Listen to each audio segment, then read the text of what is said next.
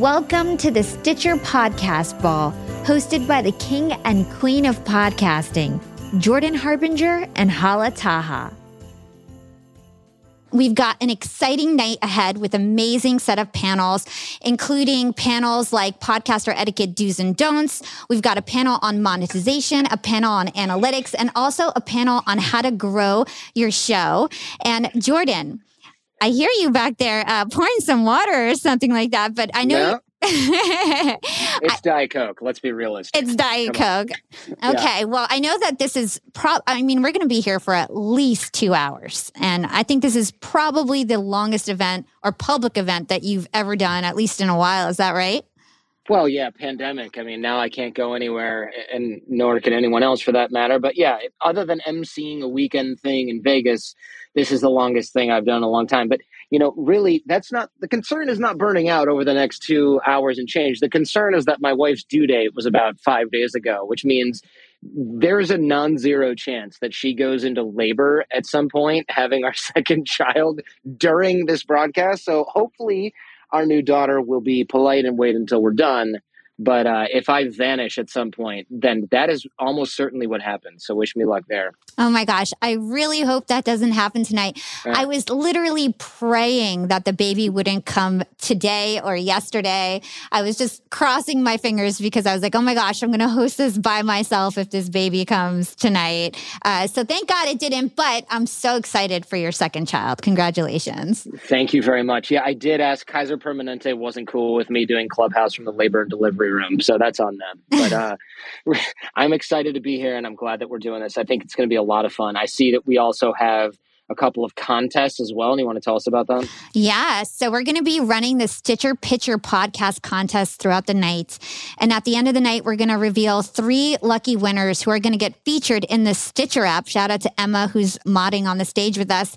They're going to get featured in the Stitcher app for one week. And then six lucky runner ups will get an Elgato face cam. It's a really cool camera uh, that you can use when you're podcasting and three months of Descript. So these are awesome prizes. And all of you guys are going to get to be involved.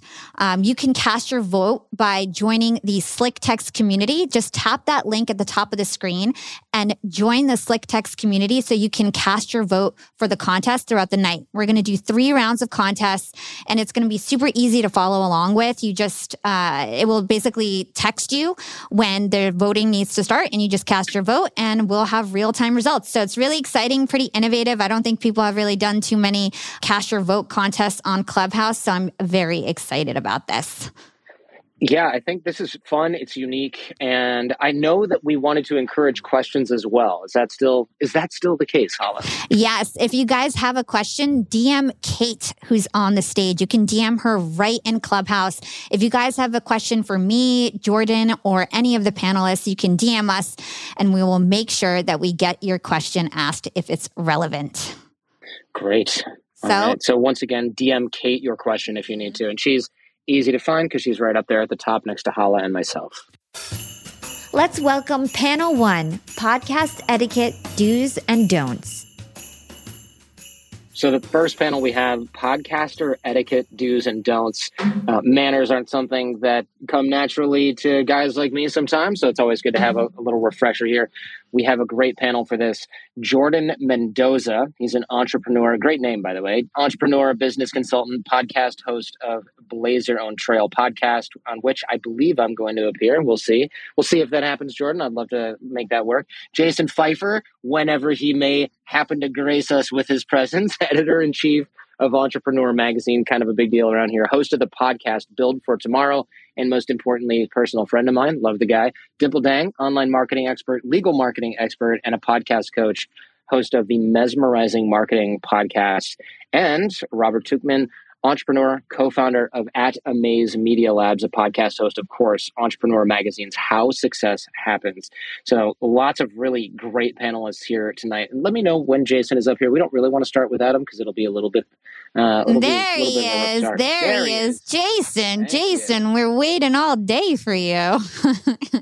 Oh, I thought we were at eight ten. I had a minute. I thought I was a minute Just a minute. Well, close enough. Close enough. Down to the minute. One minute I, early. I, hey, I was I was wrapping up some Beyblades with my kids. So uh, mm. if if you'd like to know, I won the last round. Thank you very much. Well, of course. Well, yeah, glad to hear. This guy. Well, I would love to kick this off. I think um, now that we have everyone here, Hala, you know, where do we want to start with this particular subject? Because of course, th- there's so many places we can go with do's and don'ts. I mean, etiquette is such a massively broad topic. Yeah, so I think a really good place to start will be getting guests on your show. So most podcasts out there are interview podcasts, and I think there's some etiquette that comes along with inviting people on your show. So, one of the things that I know is a hot button topic is how you should invite people on your show because a lot of the times, you know, I get a lot of podcast requests and somebody will be like, Hey, can you come on my show? And then they'll be like, Okay, here's a link to schedule. And then they'll have this form that you've got to fill out. So I want to hear everyone's perspective on how you should go about actually asking somebody on your show. Jordan, you just asked me to join your show, so why don't we talk about this? Because it, it, uh, you did you had a unique strategy that involves social media as well as email, and we did have a little hiccup, but it doesn't matter. It's finally happening. So you want to take this one to start? Yeah, absolutely. Yeah, I, so you know, and it's funny because I think as you learn and as you grow, I'm, I'm coming up on the second year anniversary, January 1st, which is super exciting.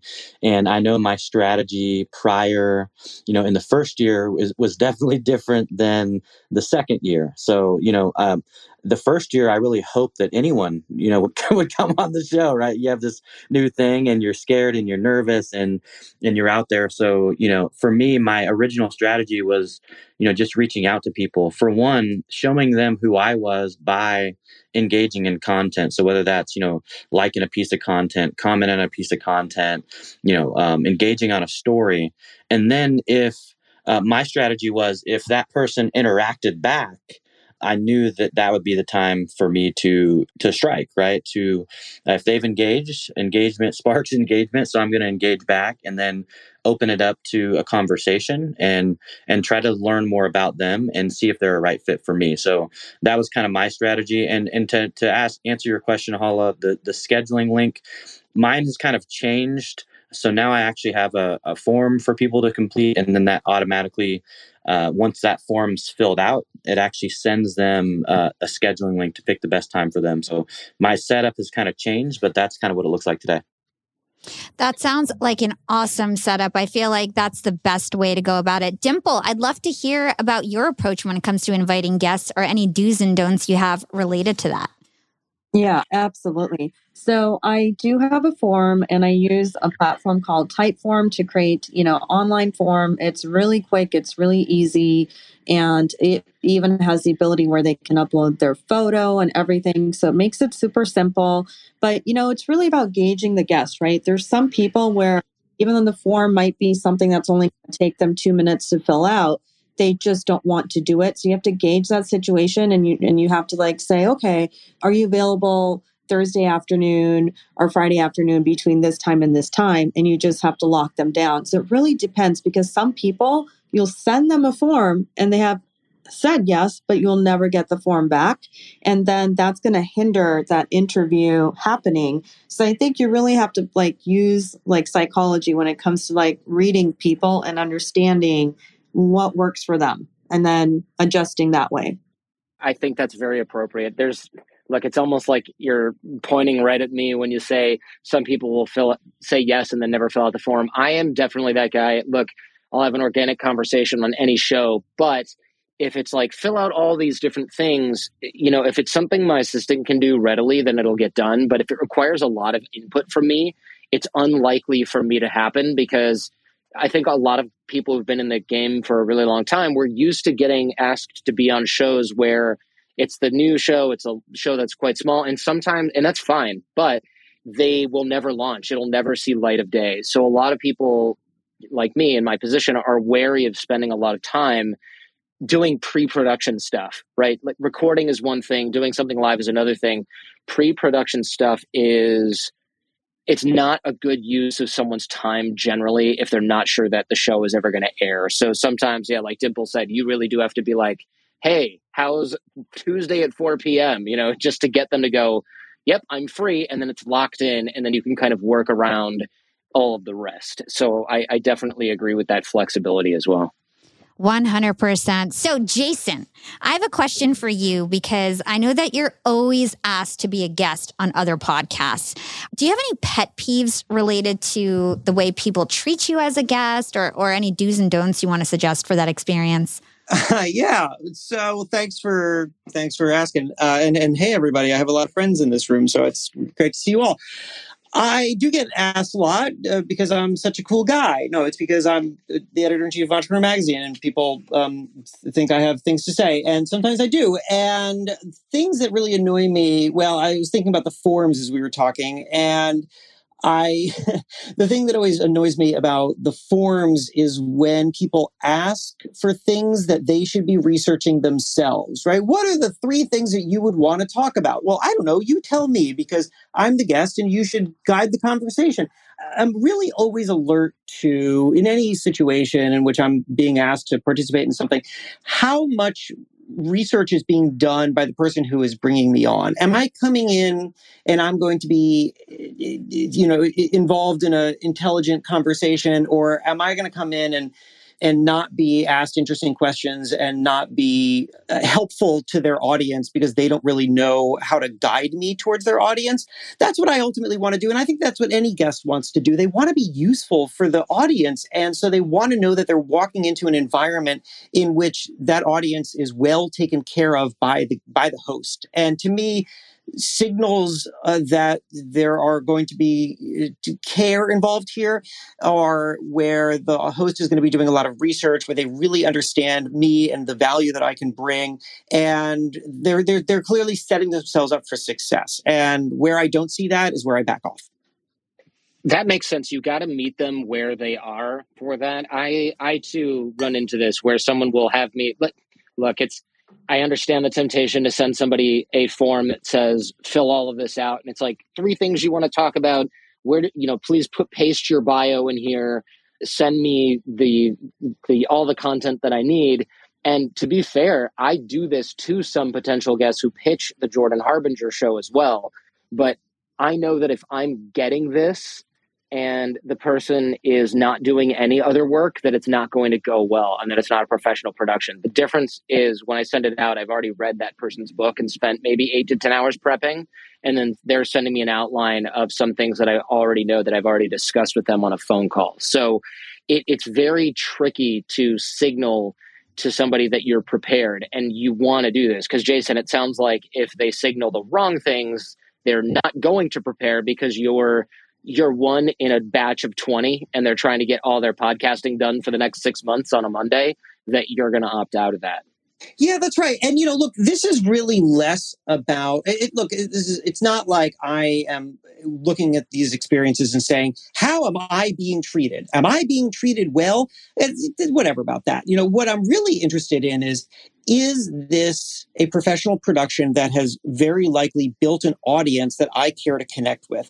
And I, I, you know, I don't know how to evaluate that on most of the shows that reach out. So I have to evaluate it based on the interactions that I have with the host and whoever else they're working with. And so if I see that care has been taken, then I think, well, this is maybe a more carefully produced show where they have thoughtfully produced uh, uh, something of value to the audience. And where I am just being asked, what do you have for me? I think this is someone who has probably not built the kind of thing that I want to be involved in because, you know, we all have to make decisions about how we spend our time.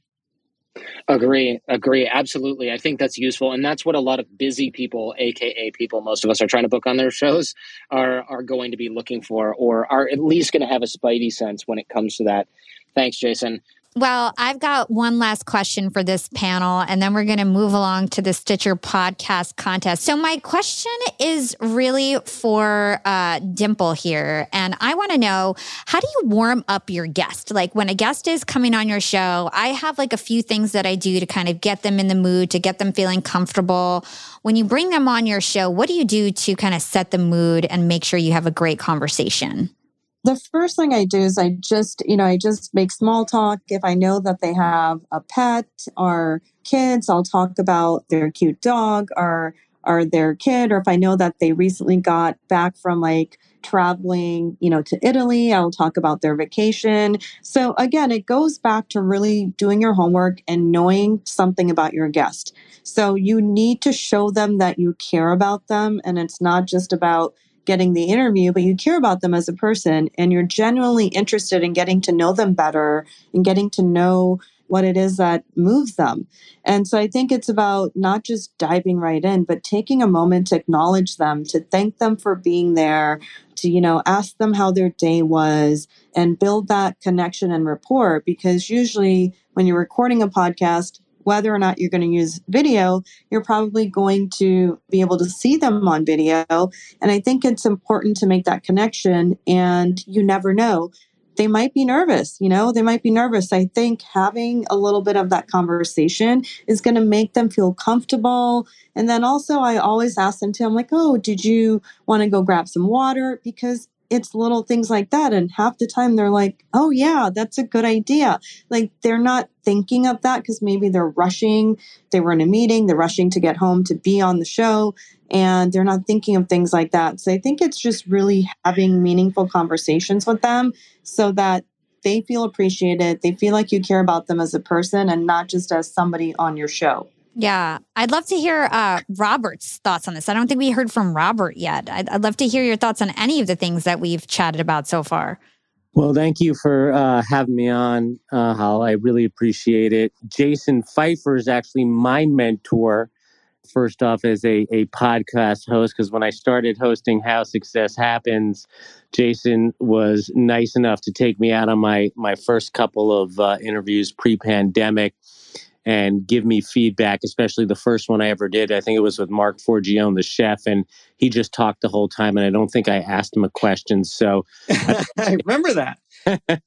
I don't think Jason thought I would be lasting around this long, but I've done over a hundred plus episodes and very thankful for Jason. But um, two things. One is I think just in terms of the last question, the most important thing to me is making sure that the guest feels really comfortable, especially some of the guests we're able to get because it's entrepreneur really high level you know they're kind of sometimes worried about maybe some of the things you might ask them. And what i do is i really try and set them at ease initially kind of the point, like Dimple said, if there's something in the background, especially nowadays when we're, we're doing this over video, that I could talk about, make them really just feel at ease that this is going to be, for a lot of these people, no longer than 30 minutes. But that's that's what I, I try and do. Just come across really as personable and uh, nice, and you know it tends to work. And then set them into it with easier questions to start, and that that tends to work well. And then just back on the the last question with, you know, how do you get some of these folks on the show? I also try to really initially to really get a bunch of really big name guests because uh, it's a lot easier than when people look at your list of who's been on the show and and to accept it. And i never you know i, I always customize my pitch I'll try and connect through LinkedIn if they're on LinkedIn. If not, I'll try and find their email, their communication team email, and I'll really customize it just to get them on, how much I'd love to have them on, what value they could add. And it's amazing. Sometimes, you know, I shot a, an email out of the blue. I found Jim McKelvey, founder of Square uh, his email and like responded within five minutes, like, yeah, sure, I'll come on. You know, so it's just about a numbers game sometimes too, and going after who you want, and uh, that's that's worked for me so far. And you can always build rapport by talking about your dogs because apparently you have some. yes, and my dog plays a very big part in the podcast. That's why now when I uh, have my dog, and he's actually in another room, he's about eight pounds, and he's so loud. You can hear them in here, but um, yeah, I tend to use the mute button a lot when I'm interviewing these days. Unfortunately, when I'm in my home office, but people do love dogs, so it, it's always a positive. Not when you're taping a podcast, though. It's time for the Pitch Your Podcast Contest, Podcast Contest presented by Stitcher.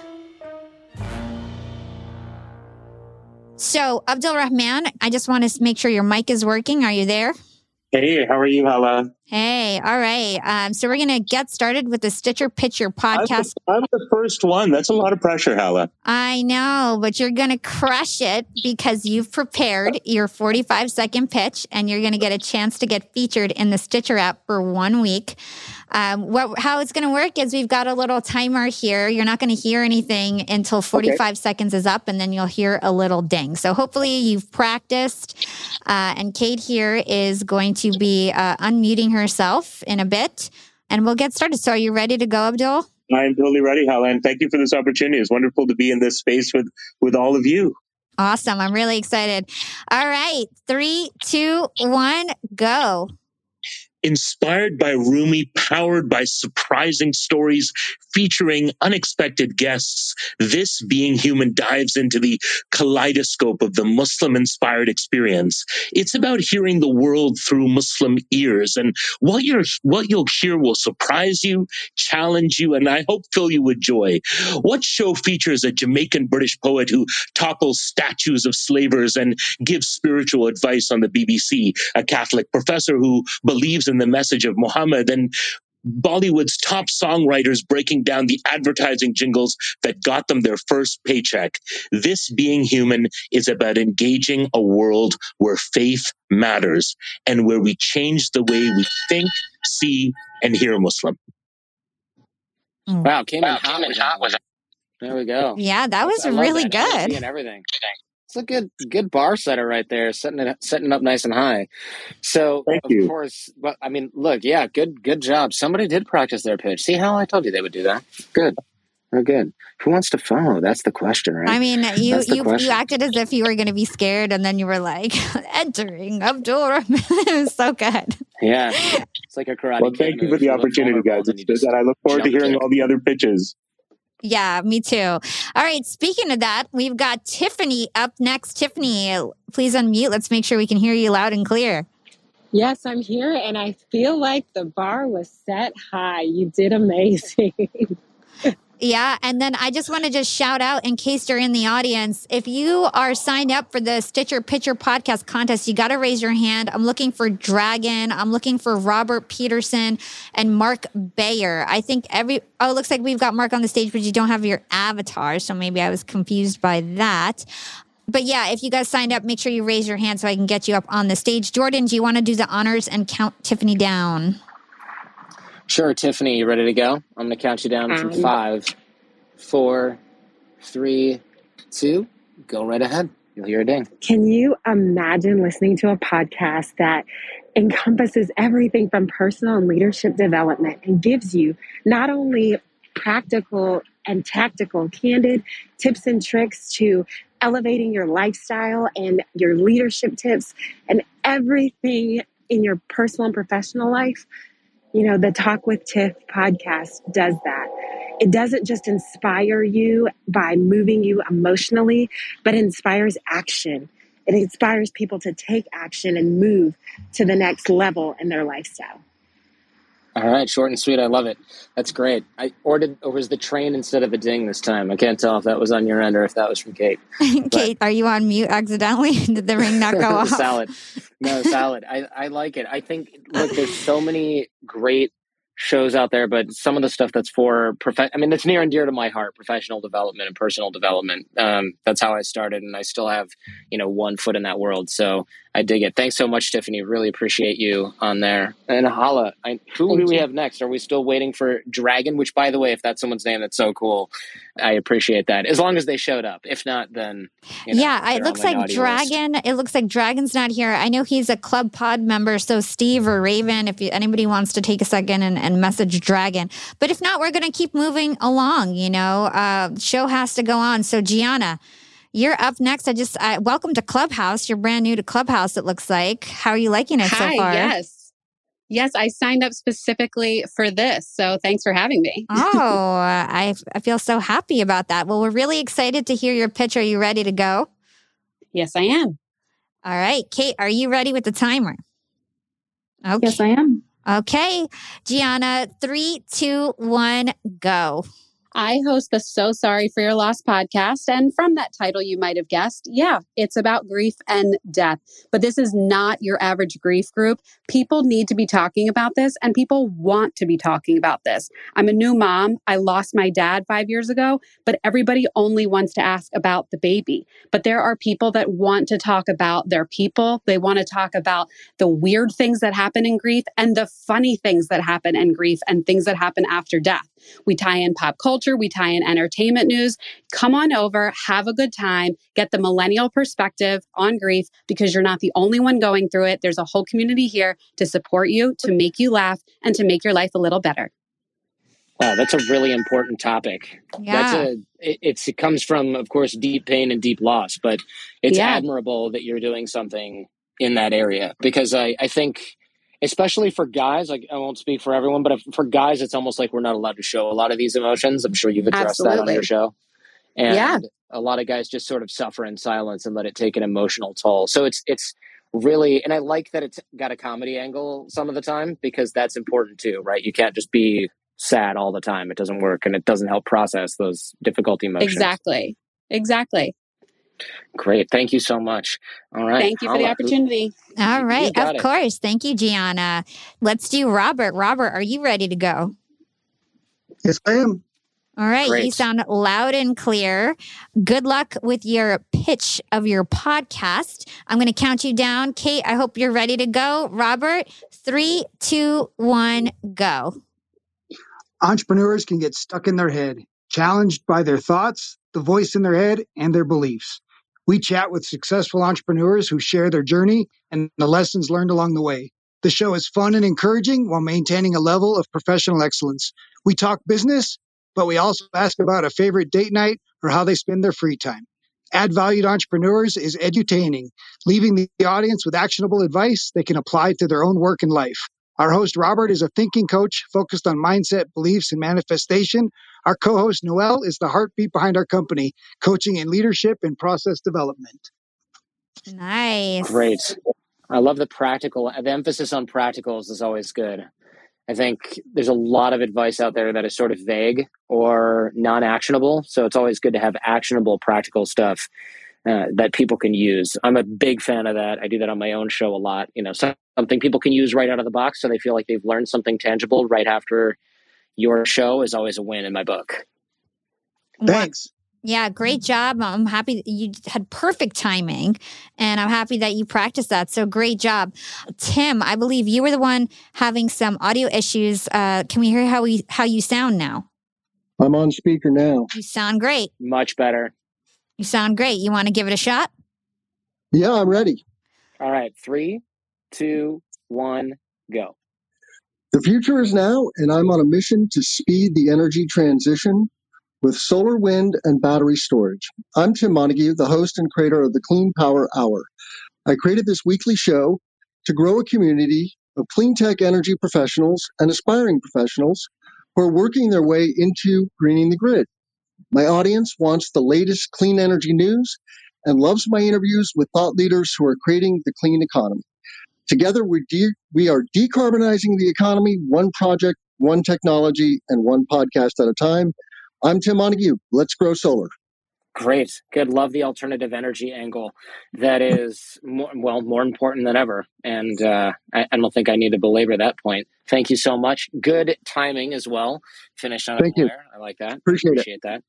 All right. We are up with our next contestant, Mark. Are you ready to pitch your podcast? I, I'm I'm ready as I'm ever going to be. I think. All right, Kate, get that timer ready. Mark, three, two, one, go.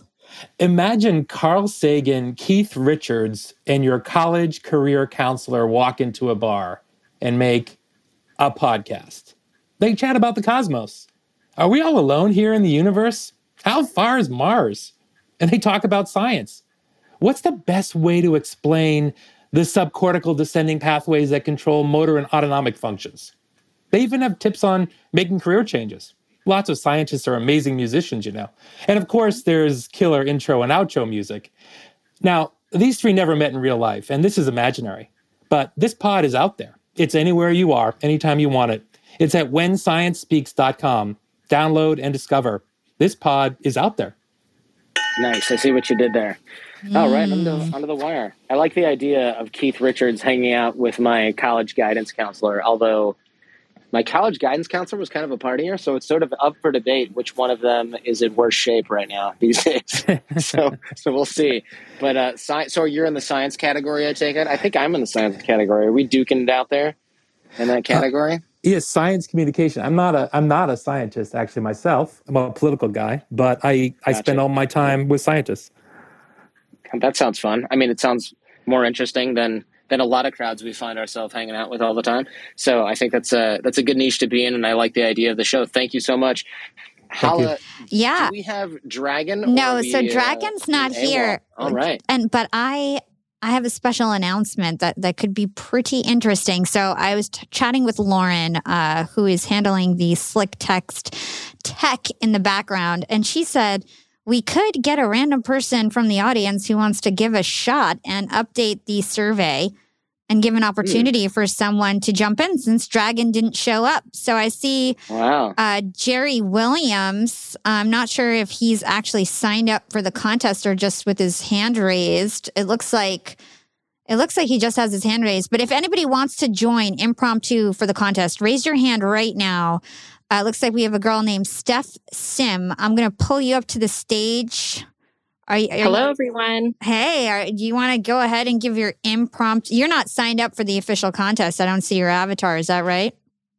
No, I'm not signed up, but I didn't know that you had to sign up. So I did, in fact, practice a pitch today, thinking that it was at Oh, random. perfect. and I Oh, wanted to jump in. perfect. Wow. So no disadvantage. Throwing it, coming in as a ringer. All right. Already having rehearsed. I love it. Lauren, go ahead and add Steph to the uh, survey and remove Dragon. And we're going to just, you know, keep this agile.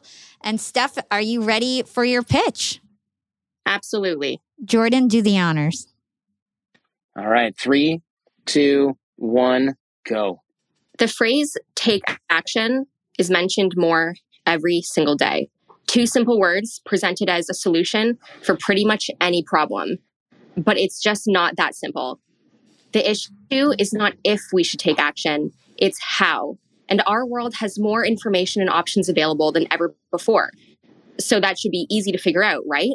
But not necessarily, because more information rapidly leads to analysis paralysis, which means you're probably not going to take action. And that's why I started the podcast Start Here, Start Now. I'm interviewing a new guest each week to give the straight answer on how to take action on your goals from mindset shift, instilling new and better habits, taking a leap of faith into a new pivot. And the best part is, they recommend step one so that listeners can get started on their goals right after listening. Good enough. I'll take it. Why not? Hey, look, you can't hit it every single time. I like that pitch. The ding is a little jarring. It's quite loud on my end. So I appreciate that. And you came in not even knowing you had to sign up. I love that. You slid right into home on that one. Thank you so much. Yeah, great job. No, that was that was go. great. That was great. Great job, Steph. All right, guys, it is time to cast your vote for the Pitcher Podcast Contest round one. And with that, we can start to announce the next panel. Let's hold that thought and take a quick break with our sponsors. What's up, YAP fam? Being an entrepreneur and working remotely definitely has its perks. And I know a lot of you listening in are in the same boat as me. But do you really take advantage of being able to work from anywhere? I know I typically don't, but thankfully, this past holiday, I finally decided to make use of my work flexibility for the first time ever. My boyfriend and I decided to pack up and leave to the West Coast to spend an entire month working from home in the sun. We got a super cute bungalow in Venice Beach with a fenced backyard. The change in scenery, the fresh air, and the slower pace helped me to inspire some really cool new ideas for my business. And honestly, I'm feeling really refreshed and ready to rock in 2024. And who helped me make these remote work dreams come true? It was Airbnb. And Airbnb has come in clutch for me time and time again. Whether it's finding the perfect Airbnb home for our three day annual executive team get together, or booking a vacation where my extended family can fit all in one place, Airbnb always makes it a great experience. And you know me, I'm always thinking of my latest business venture, and I've been begging my boyfriend to start hosting our place on Airbnb.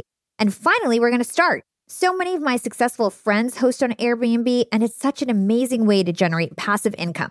So, to start, we have a plan to start spending more time in Miami, and we'll be hosting our place to earn some extra money when we're back on the East Coast. 2024 goals, and I'll keep you updated. A lot of people don't realize that they might have an Airbnb right under their own noses. I was pretty surprised myself. You can Airbnb your place or spare room even if you're out of town for just a few days or weeks. You could do what I did and work remotely somewhere else and Airbnb your place to fund your trip. Your home might be worth more than you think. Find out how much at airbnb.com slash host. That's airbnb.com slash host to find out how much your home is worth. Young and profiters, it's never been a better time to be an entrepreneur. With inspiration at our fingertips and powerful tools at our disposal, the possibilities are endless.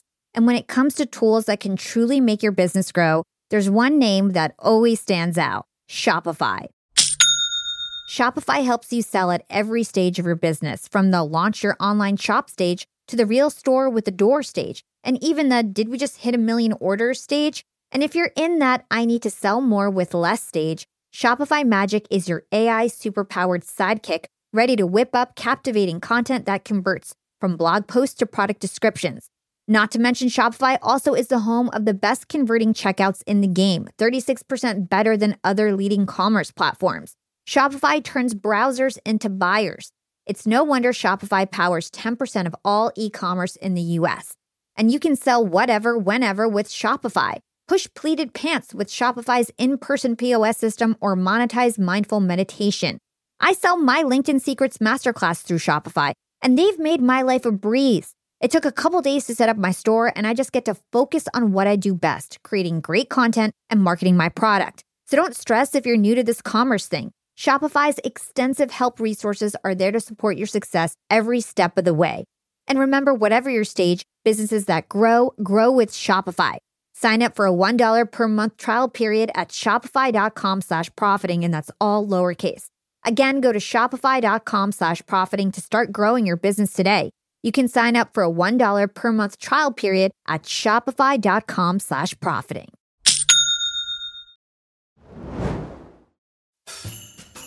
Let's welcome panel two to the stage. Show me the money, baby there's so many different ways to monetize, you know, from affiliate marketing to sponsorships to ads.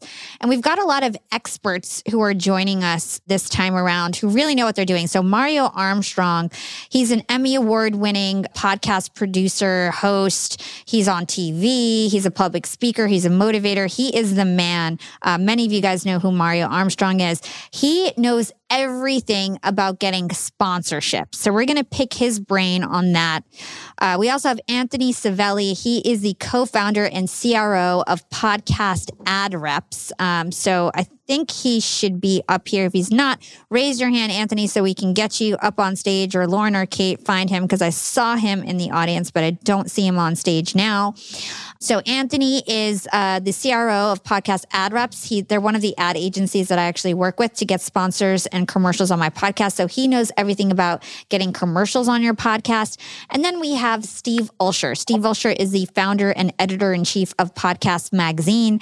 And Steve just knows everything about podcasts. So why not have him on the panel too? So we're going to cover a lot of ground here, and with that, we can get the uh, first round of questions started. Jordan, why don't you kick that off? Sure, I'm having a little technical f- kerfluffle right on the front of my screen, but uh, I think the the easiest way to, to kick off a monetization panel is going to be how are you monetizing right now? Because I think most of us know about ads. You know, I'll shill a mattress here and there myself but there are other ways to do that. And I'm curious what maybe some of us are doing that don't necessarily have a full slate of ads. Mario, I know I've heard ads at least inserted into your show. Do you have other ways that you primarily monetize? Uh, great question. Thanks for having me uh, on this. I would say that, yeah, I think everyone knows that doing native ad reads, especially for podcasters, is a really easy way for us to generate income. And doing it in the middle of the podcast is really, really a great space to be in. But I would say for me, one of the other things that I'm really have been trying to expand my sponsorship opportunities, and that would be product placements. And really, what that means in the sense of the video podcast that we do is that it's just sitting there in the background. I don't have to reference it. I can reference it but um, it's being paid for that space to be seen as a part of the content that I'm creating. And what that does is that does not interfere with my inventory inside of the actual content itself. So we all have a limited amount of time and space when we're doing our shows and our content that we're creating. And you don't want to have a bunch of ads because that's going to turn people off. So you either have to really figure out which ads and brands really work well for your audience. That's the first bit of alignment. But then once you do that, you're going to run out of certain amount of inventory that you have because you can only do but so many ad reads or so many spots or so many commercials. So what are some other ways that you can actually still use that same content to get brand sponsorship money. And part of that has been product placement for me. So in a lot of my podcasts, I have a display that sits behind me that holds six different pairs of glasses but it was made by Zenni. So Zenni is my eyewear sponsor, but I don't have to talk about them. It's sitting right there, and you clearly see me wearing eyewear in every piece that I'm doing. So product placement for me would be a nice new area to generate new revenue on top of whatever other sponsorships you may be doing.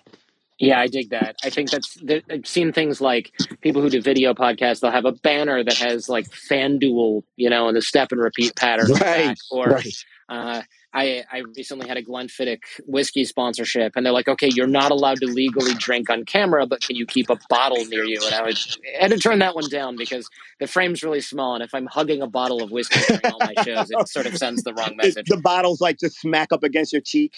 yeah, just sort of like snuggling this bottle of whiskey for right, right, two right, hours at a time. Love it. Um, I mean, I like to do that in my own personal time, but not on camera. right. Um, so thank you so much for that. I, Anthony, I'd love to hear. Do we have Anthony, by the way? How we do. We do. He's right at the bottom. And, and Jordan, I know you're new to Clubhouse, so make sure you pull down to refresh so you can see who's on stage. Oh, I do need to pull down to refresh. Yeah, it's probably that snafu that you were having. So Anthony is on stage. Uh-huh. Welcome to Clubhouse, Anthony. Good. I see you're brand new. Thank you for joining the app for this event. Hey, Jordan Hala. Thanks so much for having me. Uh, really excited to be here with everyone. Glad to have you, man. I'm I'm look, you're in ad sales, you've placed stuff on my show. I think in the past I've certainly bought things from you. I know a lot of podcasters ask me this how big of a show do you need before you can land a sponsorship and i know that that answer is going to be different from what you sell you know you're going to be interested in selling but i think a lot of folks don't know when they can even start to look for ads or they want to look for ads and, and they're barking up the wrong tree given their size. Do you have any thoughts on this? Absolutely. Yeah. So uh, I'd like to just say that audience size doesn't necessarily matter. It's not going to be a non starter for whether you can book ad partnerships or not. What really matters is what type of sponsorships you're looking for. A typical kind of floor audience size for working with an ad agency or a rep firm like Podcast Ad Reps, where I work, um, we typically say is 10,000 downloads per week. And that number doesn't have to necessarily be one episode. That could be a combination of multiple episodes released over one week. Um, the reason for this is that national buying agencies are looking for more scale and uh, they're trying to move the needle more with their spend um, rather than focusing on thousands of smaller partnerships. They're focused on really moving the marker with uh, larger audiences. So 10,000 downloads is really a good marker for for independent podcasts looking to partner with agencies. However, there are other types of ad partnerships you can book if you have a small audience, even if your audience is in the hundreds or, or lower thousand numbers. And I think we may touch on this at some point later on, but those are CPA deals. So cost per acquisition. Those are ads that are booked not on a paid CPM model. Uh, they're more so booked and paid out based on actual conversions. So they're not going to, a brand isn't going to commit spend upfront to a very small audience However, they, they may activate a promo code for that audience and pay out a certain dollar amount depending on the cost of product based directly on how many conversions and how much how many sales you can drive. Right. Okay. So this is like when GoDaddy says, "Hey, for everyone who uses your code, we're going to give you 30 bucks," versus some of the ads that I might sell where Glenfiddich says, Hey, we're going to give you X dollars and you just have to talk about us. And th- they're never going to know if somebody bought whiskey because of my show. They're just going to assume because of the size that people did. But for when I first started, GoDaddy was paying the bills by saying, Yeah, if somebody uses your code, we're going to mail you 30 a check for $30 that's going to take 8 months to get to you. And not that I'm bitter about it. And that's kind of how I made money in the beginning of of the show. That's CPA versus CPM right? The cost per acquisition or action versus uh, just pure size. Is that kind of what you're talking about? What you're, what exactly. You're that's exactly right. And in a PAR, really, we focus on CPM based ads for the most part, but we, we always recommend uh, smaller kind of starting podcasters to, to book those CPA deals. Um, and we, we've actually heard some great success stories uh, with higher dollar products, like, say, a mattress that costs $1,200 uh, per conversion. Uh, those CPA deals will pay out larger shares of revenue per conversion uh, when compared to, say, an, an underwear brand that costs $20 per conversion. So product really matters in the CPA space. That makes sense. Yeah, of course. You're gonna if you're selling an eight thousand dollar mattress, you only need to sell a few before you can keep the lights on, right? You don't have to worry about conversion too much. But if you're selling uh, chocolate bar, mail custom mail order chocolates, that's a lot of chocolate, right? That's a lot of athletic greens you got to shill in order to pay the mortgage. So I'm with you there. Exactly. Um, Hala, I know, uh, I know, we want to get everybody here on the panel in as well, and I'm going to refresh, but I know that Steve probably. Yeah, we do. Well, there's there's a question that I kind of want to ask, and Jordan, I think you can chime into, and Steve, I'm sure you've got an opinion on this, and that's the difference between dynamic ad insertion and embedded commercials, because I think a lot of podcasters out there, especially up and coming ones, dynamic ad insertion or DAI is kind of a scary concept. It's something that I recently embarked on and, you know, it's a pain in the butt to kind of get together, but it is a great option also for people who don't have that many downloads because you can start to sell impressions and like weekly impressions or monthly impressions as opposed to just selling the downloads on your actual podcast. So, Jordan, I'd love for you to just break down the difference between dynamic ad insertion and embedded commercials and kind of the benefits of it. Sure. So embedded commercials would be like just like right now, you know, I'm talking to a guest and I say, you know what won't ruin your life? HostGator. Get all you can eat website plans for $10 a month, right? And so right in the middle of the show, I either break conversation with the person that I'm talking to and do it, or I can insert that later in post. Dynamic is an ad that is automatically inserted in your show when someone downloads. And that's a technical solution, but it's great because if you have a show that spans the globe, which all of us technically do, you can target different people in different geographic areas with different ads. So, right now on my show, if you download the Jordan Harbinger show in Japan, you will almost certainly hear an ad in Japanese. It won't be me talking in Japanese, just to be clear.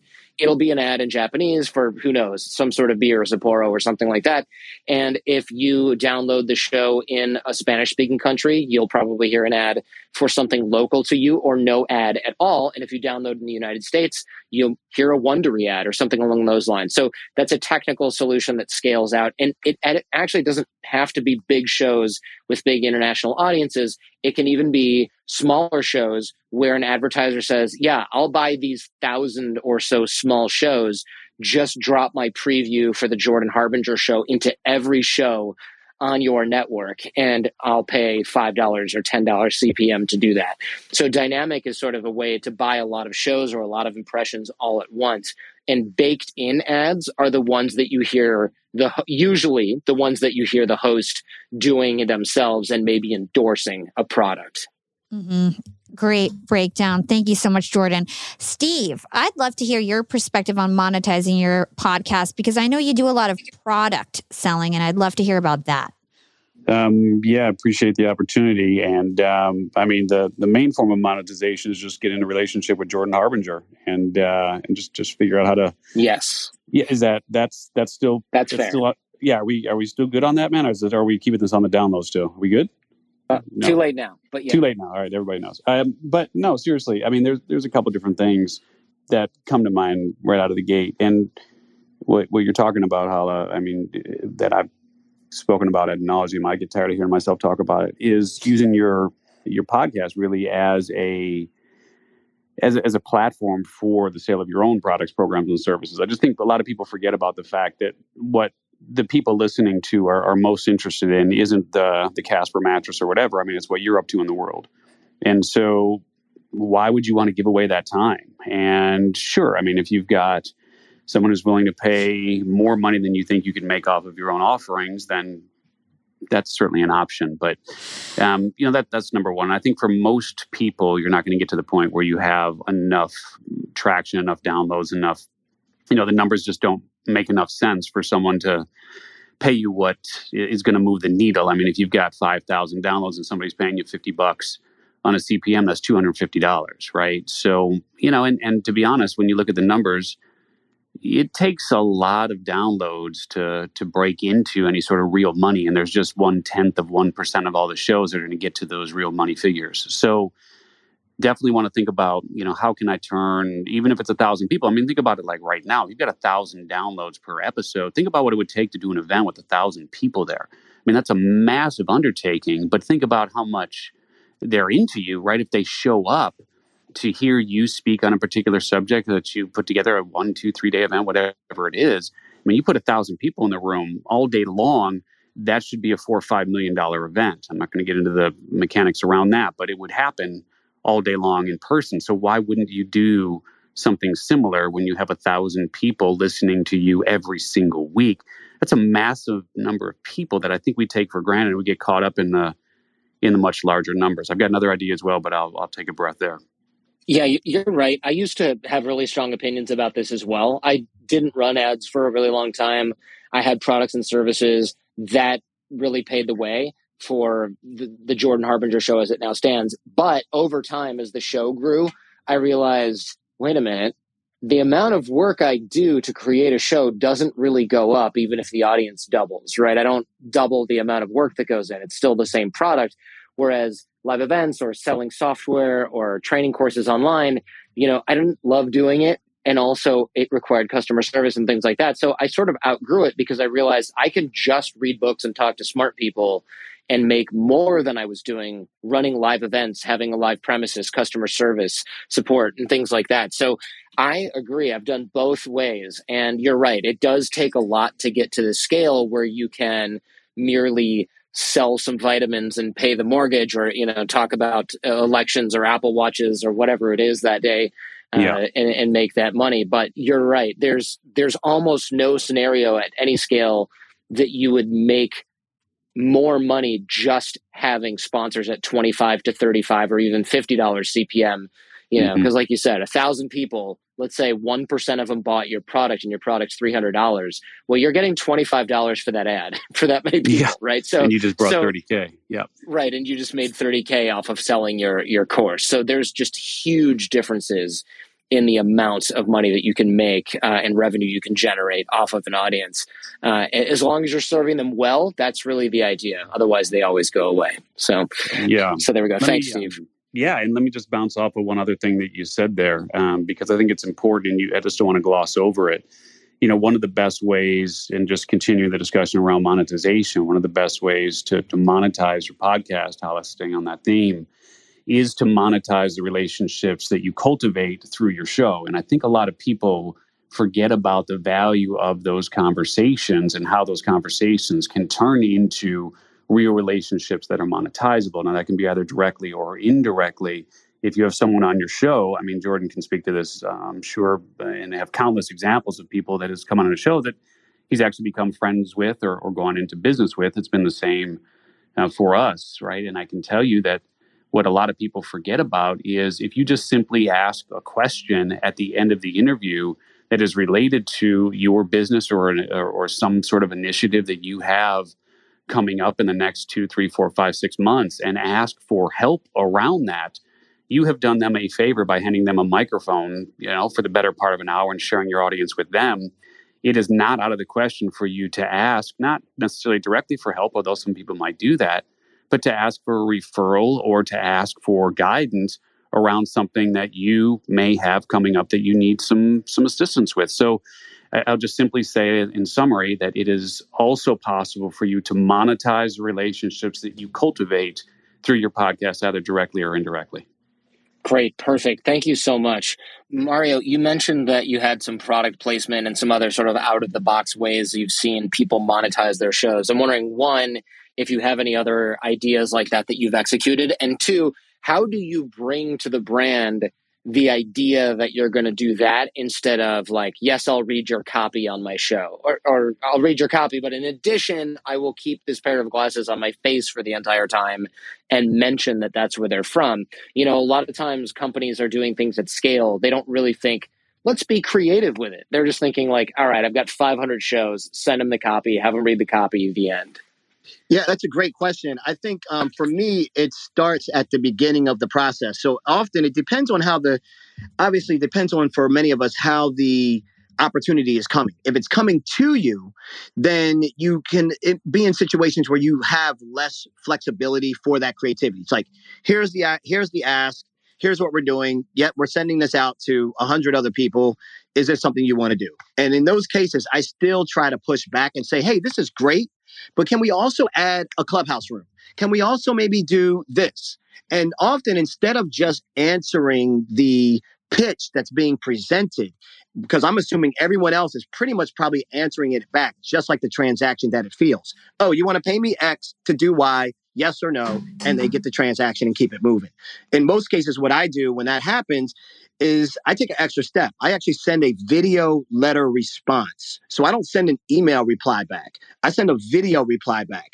And if it's an agency, it's going to be harder than it is if you're going direct. Direct is always going to be easier in my experience and also a bigger bag. But if it's an agency, I go back to them and say, hey, look, I know you have this campaign that's very important to you. I know this is your priority right now. This just happened to me with Google, who wanted to announce a new feature with uh, work groups that they're doing. And so I said, hey, I get it. We can do that thing. I'll do these five posts. No big deal. But what about also a clubhouse room? of this, of that, an IG Live where we do a demo and all these things. And so what I do is I just take the opportunity when it comes to me to try to get them to expand, understanding that they have a specific campaign in mind and that's really what their agenda is. But I'm also trying to seed myself for future opportunities that may be in part right then and there. So what happened in that case was hey, you know, we really need this thing done for now, but we love the idea of this clubhouse room. So let's table that and let's have a meeting in the next week. And then I'll be like, okay, what day? Like I push back and get the day. And so that's one strategy that really has helped me not just take at surface value what's coming to me. Now, on the flip side, when I'm actually doing the outreach, which is the majority of how I get brand deals, because I prefer to go direct to the brand, because I know that if I can get inside of the brand directly, the bag is going to be much bigger. And that's because the agency, in a lot of cases, they have the company as the client and they have to make that client look great. So they got to get them numbers and they have a different agenda. But when you can go into the brand directly, that's where you can start really having creative discussions because now you're pulling in the social media team. You can also pull in the events budget. You could also be pulling in communications or you could be pulling in uh, diversity and inclusion you could be pulling in a corporate social responsibility. So in every large corporation, there's about six or seven different departments where there's actual funds allocated for all types of things that are promotional for the business. And so I just find that getting into the brand is the best way. And so the answer to that is if you do it that way with that approach, which is the approach I teach, then you actually have a conversation with the brand. It's not so much about their current campaign, it's about what their needs are now and going forward, and how you or your audience really matches well to their needs. And then that starts a creative discussion, and you start becoming more of a problem solver for them more than just another buy, if that makes sense.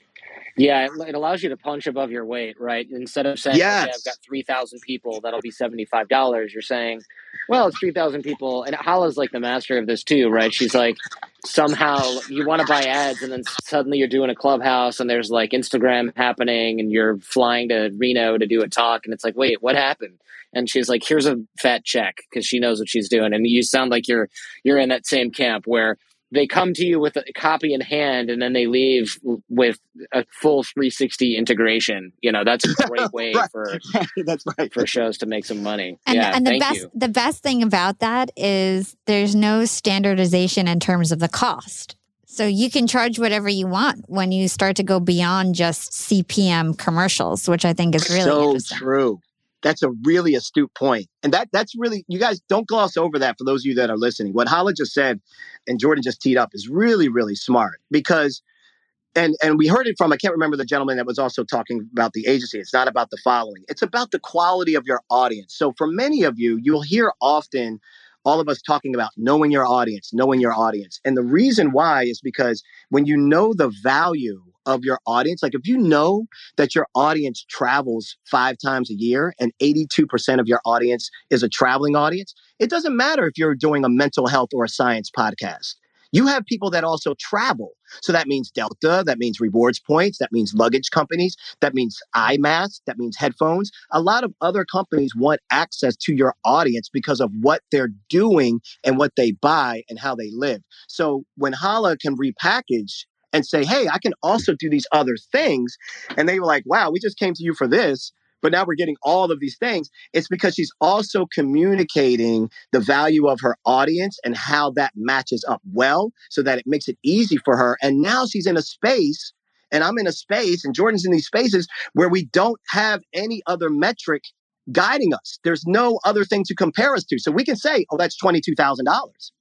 And it's up to them to really believe, like, oh, this is a great deal that we're getting or not. But it, there's no, you're not playing by the same rules when you start to get into that space. And that's a very astute point that a lot of people should try to try to get to and try to enter because it does give you more freedom and more opportunity, in my opinion. Mm. Thanks so much, Mario. Appreciate that. So, Hala, you want to start off uh, with the pitches here?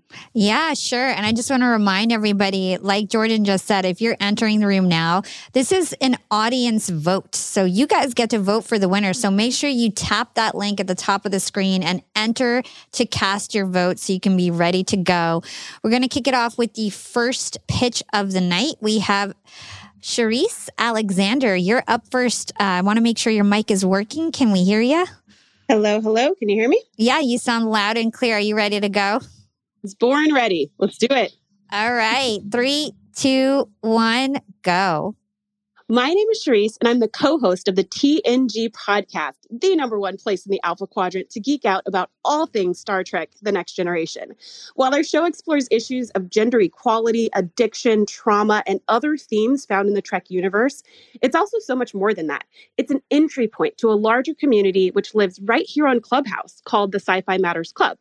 Together, we've created a community where people feel heard, accepted, and celebrated for their passions, some for the first time in their lives. For every new member we welcome home, there are thousands of others who would gladly join us if only they knew about us. Winning this contest will help people all over the world finally find a safe space to geek out. If this resonates with you, be sure to vote for Charisse Alexander.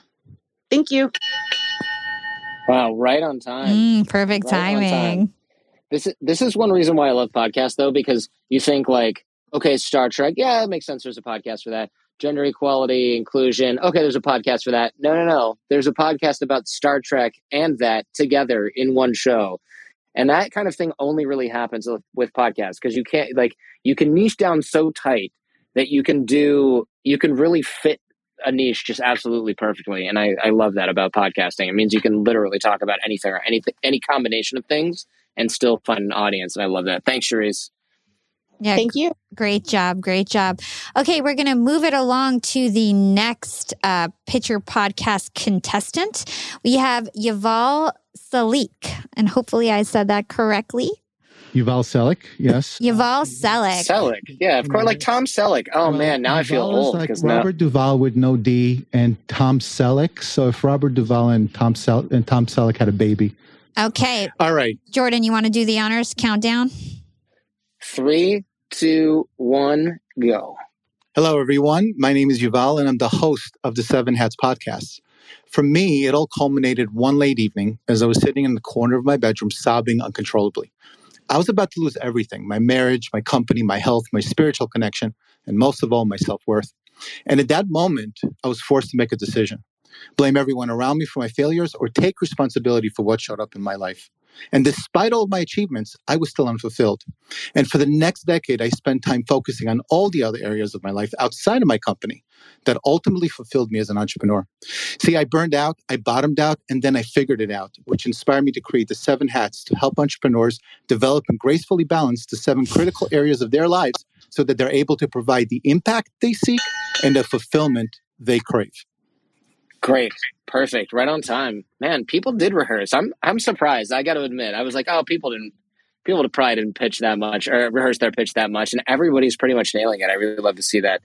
Thank you so much, man. Really appreciate that. I, I Hala, you don't know who Tom Selleck is. See, this is the stuff that makes me feel old. Yuval, you know who who that is. Obviously, you've heard it your whole life, but the fact that she she's about to Google this and be like, "Oh, that guy, I've never seen him in my life." No, that, it's just because I'm you know, old. you know, I do know who that is because I had You do? a, I had a, an accountant. No, not because I like know it because like I watched him or something. I had a teacher who was uh, older and who had a crush on Tom Selleck uh, when I was in college. So that's how I know who he is. okay, well, I don't know if that makes me feel less old, but at least you know who it is.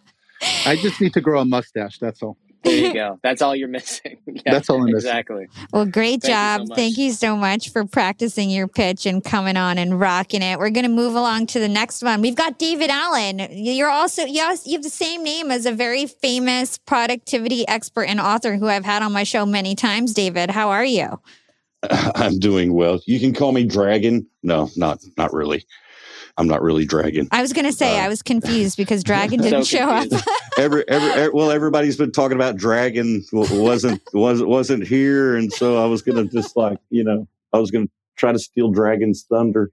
But uh, no, I've really enjoyed listening to everyone. Uh, Mario and I have been texting back and forth, and uh, Jordan, um, uh, really, really good stuff.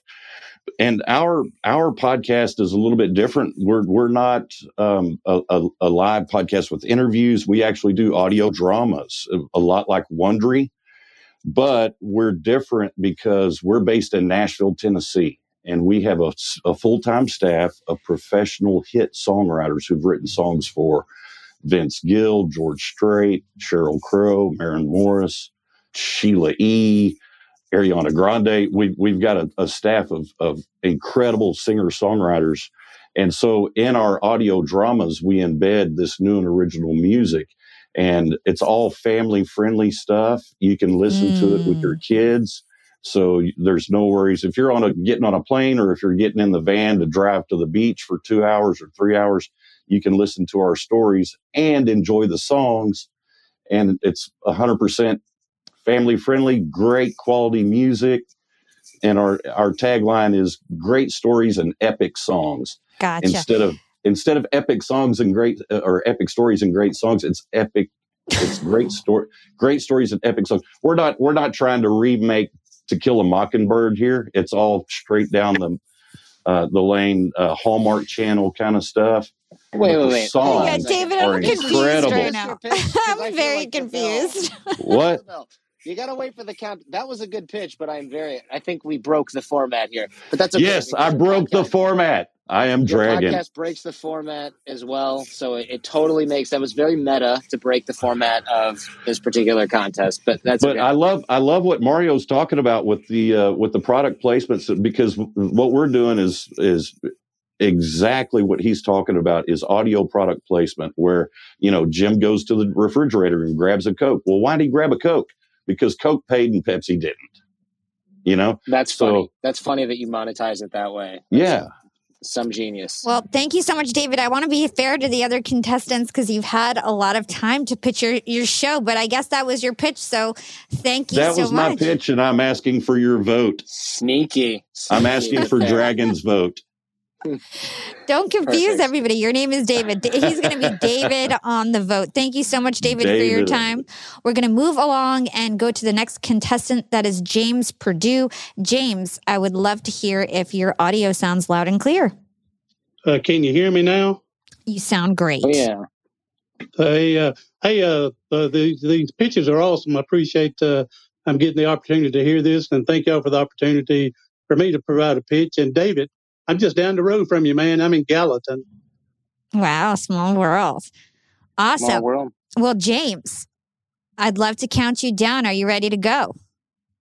Yes, yes, yes, yes. All right. Three, two, one, go. As a person with a disability, I was paralyzed from playing football. I was told I'll never walk again, possibly not move from my neck down, and to go into a nursing home at the age of 19. Well, on the Professor of Perseverance podcast, we interview people who have overcome adversity, struggles, to help other people find their way to learn that life is still worth living. They provide hope, inspiration, and motivation for others to get through today. I'm Dr. James Purdue, the professor of perseverance. Do something today, tomorrow, something next week that's going to help you persevere past your paralysis. I see what you did there. You know, I have to say your accent is very charming. Does any Hala, what do you Mhm. think? I mean, I was I was texting him. I was texting you offline there, being like, his voice is so cute. He's yeah, very yeah. charming. I like that. I dig that. But also, you you could bring in the doctor label, so you got the authority and the charm. I like that's a good combo. I can appreciate that. Thank you so much for the pitch. Yeah, great job. That, that was James Purdue. If you're casting your votes, all right, Hala. Who's next? right. So we've got Carolyn. Carolyn is somebody who joined impromptu, who's taking one of our available spots for the Pitch Your Podcast contest. Carolyn, thank you for having the guts to come up and pitch your podcast with very little practice. Are you ready for your 45 second pitch? Yes, I am. As ready as I guess I'll be tonight. Okay. Well, I, I think you're going to rock it. So I'm going to count you down. Okay. Three, two, one, go. We're facing more than one pandemic. In addition to the one we're so familiar with, we're facing a pandemic of chronic disease. Our brains are mismatched for way for the way our society works today, and qualities that helped us survive the millennia are now making us unhealthy in our current environment. There's unhealthy food all over the place. We live in a hustle culture. We laugh and we say we'll sleep when we're dead. And these aspects of our society aren't serving us well. And we realize oftentimes the need to get healthy. And then we go all out. But we shoot for the stars. And next thing we know, we're back where we started, or maybe worse off. And we're thinking we can't change our health. Well, I'm Coach Carolyn, and I'd love for you to join me on the Wellness While Walking podcast. And I'll share how our next small step No, you can Uh, finish you can sentence. finish. You finish.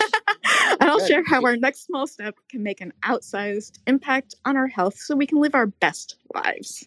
Yeah, you can look. You can finish this. I appreciate you being such a stickler for the rules, but yeah, when the bell goes, just finish this.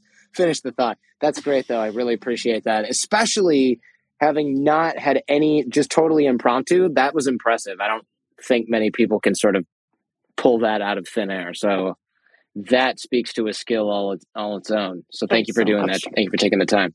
Appreciate yeah, you, you are welcome. Great. Uh, Sasha, you're up next. Are you ready for your pitch? Good evening, everyone. Yes, I am. Okay, I'm going to count you down. Three, two, one, go. You're thinking too much. You're worrying too much. Stop overthinking things. These are just some of the discouraging comments a momologist hears from others. When you're a mom, there's no such thing as overthinking it. We subscribe to the old Russian proverb, dovriyai, meaning trust but verify. Here at the Momologist, we like to challenge the status quo by mastering the art of overthinking through research analysis and inquiries. We bring the experts and industry leaders to the table to assist our momologists with their research. This podcast is a roll call for overthinkers to be part of a learning community like no other. I'm your host, Sasha Culpepper. Join me as we take Mama Knows Best to a whole new level and champion the idea that overthinking is underrated. Wow, right on the dot. Yeah, no practice either, and super confident. Great job. Thank you. Yeah, overthinking. It's something that I feel like maybe I do, but now I don't. I don't know. I'll have to. uh I'll have to think about it. So, So I, yeah, the I have to jokes are real. confess, guys, I had a timer going as well. So Yeah, that's fair. That's fair. Look, as but you thank should. you, as thank you you so much for having me. I was, I'm very grateful for the opportunity. Yeah, good job. Thank yeah, you. great job. Julie, you're up next. Are you ready to go? Yes, all set. Okay, Julie, we're going to count you down. Three, two, one, go. If you're ready to monetize your podcast, one of the very best ways to do it is with an online course or a mini course. Like Steve Olsher said, this is the perfect way to earn some money from a podcast, even if you're not ready for advertising just yet. We talk all about keeping your courses super simple on the Course Creators HQ podcast. We talk about marketing, we talk about selling, and my guests help you do it step by step and keep it easy. So it doesn't have to take you months and months. So come join me and my guests at the Course Creators HQ podcast. And this is Julie when it comes time to vote. Thanks so much. Nice job. Let's give it up for panel number three dude, where's my analytics? Now, this is useful, especially because I got to tell you, as, as somebody who buys a lot of ads, I buy a lot of promo for the Jordan Harbinger show. In fact, I hear from many of you that it's so so much that it's annoying, which is a good sign that I'm doing it right. But a lot of people, when I go to buy ads, they'll tell me something like, "Oh, I don't know how many downloads per episode I get," or "I don't know how many downloads that I get per month or whether they're IAB approved or, or, or certified or anything like that. So I want to make sure that we discuss a little bit of that. And we've got my friend Chris Krimitsos, Guinness World Record holder for the largest attendance for a virtual podcasting conference in one week. That is very specific, Chris, uh, and a leading expert on podcasting and on demand audio, and all around great guy and another friend of mine, Bryan Barletta, the voice behind the Sounds Profitable podcast. He writes the Sounds Profitable newsletter, which is part of the Podnews Network. Both very, very sharp guys, and I'm very grateful to have them both here uh, right now tonight. Or are they both here? Hala, can you? Can you They are. They're at the bottom. for that? They're at the bottom of the screen. If you just pull down to refresh, you'll see Bryan and Chris, who I didn't update his avatar. He did not follow the rules, but that's okay. Oh, I that's still I love see you. Him. Yeah. Looking for that avatar. You thought he was just a contestant, an impromptu Sorry about that. I got my pitch ready though. Oh, yeah. good, good. All right, well, let's kick off this panel, and you know, it's it's kind of a small panel. So if anybody on the stage wants to to chime in, just flash your mic, and we can get you guys incorporated to anybody who's who's still on stage and wants to chime in. So I'd love to start with the basics. And to me, the basics of podcast analytics are IAB downloads and getting a definition of that. So I'm going to kick it over to Bryan. What is an IAB download and why do they matter? Hey, thank you for having me here. Um, so, the IAB, the Interactive Advertising Bureau, the entire focus is to provide standards to different advertising industries. And in podcasting, we need something to standardize around. So, they consider a download when 60 seconds of the audio of the podcast has been downloaded by the listener's device. So that means when you press play on a podcast, you're requesting a file from the hosting platform, uh, whichever one you use. And uh, once 60 seconds of the audio has made it to the device, not that you've listened to it, but made it to the device, that counts as an IAB verified download. So the idea here is before every platform from Libsyn to Podcast One to Captivate, right? They all sort of had their different definition of a download, and there was nothing standardized. So you'd buy impressions on one platform at one CPM, and it just would have no bearing on what you were getting for the same amount of money at the same CPM on another platform. So they standardized all of it, and it got really confusing for a while because most people weren't using it and nobody wanted to be the first one because it would revise your numbers downward a little bit. And so it, it got kind of scary for creators but now of course it's a it's a boon to the space. What is it that is so important about this? By the way like actually let me back up the truck a little bit. What metrics do you think are key? Is it really just about iab downloads? Now we did talk about monetizing your show in different ways so that's not necessarily what i mean but are there other metrics that one might want to have a handle on when selling advertising to say a sponsor or a brand chris maybe this is a good one for you since you do a lot of this I mean, we go with the IAB downloads, but the, the metrics might be the demographic of the audience. So for Katie, my wife, she has the Women's Meditation Network. So she has a female audience. So we deal with a lot of brands that want to cater to female audiences. So you want to know also the age demographics. There's a lot of metrics when you start getting into it, depending on who your host is, what you have in the back end. But that will drive up the CPM depending on how specific you could get on your metrics and how well you could match a really great uh, sponsor advertiser with your audience. So that's kind of something that we're always looking for. Like there's certain brands that do really well with Katie's podcast, um, and we're always looking for those brands because it's a perfect alignment for both audience, for the the brand and the audience that she's serving. Where do you get your demographics, by the way? Because a lot of people are like, great, okay, cool. I, I know when I first started with my show on Podcast One, they sent some survey out to thousands of people that I advertised on the show, and that's expensive. Not everyone can do that. I mean, it's it, it- depending on your hosting platform. Usually, they have. Um, for us, we we work with a lot of different. We have different places, but let's just say, in her download stats, we'll look at the age demographic. Obviously, because we're catering to women specifically, we know one part of the demographic right out the gate, but then we look at the age demographics in the stats. And from those stats, we could deliver those different demographics for the sponsors. Perfect. I know some hosting platforms have this sort of built in, right? Like Captivate, for example, will say, hey, this is sort of who's listening to you based on IP address, right? And, and services like Chartable. Actually, Bryan, why don't you t- tell us about this? Are you familiar with like Chartable sales sheets and things yeah. like that? Yeah, tell us about that. Absolutely. So, Thanks. so first off, I think the the easiest way to go about it, honestly, is to look into Spotify right? If you need those additional demographic data, because if you have any amount of listeners on Spotify, Spotify has app based data specifically about the people who listen on Spotify to your podcast, and that's free. You know, if your podcast is on Spotify, after all. The next step after that, I really do like. I, I wrote an article about it, and uh, Edison Research provided a free template to do your own survey that costs you nothing. You put a uh, link to it, you do a Survey Monkey, uh, you set it up correctly, and you can ask your audience to fill out their demographic info or all sorts of interest. And it's really good to have stuff like that. Um, so that's another great path. But let me tell you that a newsletter all about podcast ad tech to the people who will be buying and paying these services, I still only got like the standard 5% response rate. So until you get close to 100 responses, hard to do a lot with that. Chartable and Podsights for third parties provide IP based demographic info. So if you use them for prefix analytics, so what that means is if you set them up to be the first URL called before the podcast player calls the specific file, they're able to gather the information about the listener and able to augment that with the device graphs they use, which have a ton of data tied to IP address. So um, Podsights has it uh, built into their UI, and Chartable does as well. But I think what's really neat about the Chartable one, and I've been very impressed with it, is that it is formatted in a way that it just kind of kicks out a sales sheet.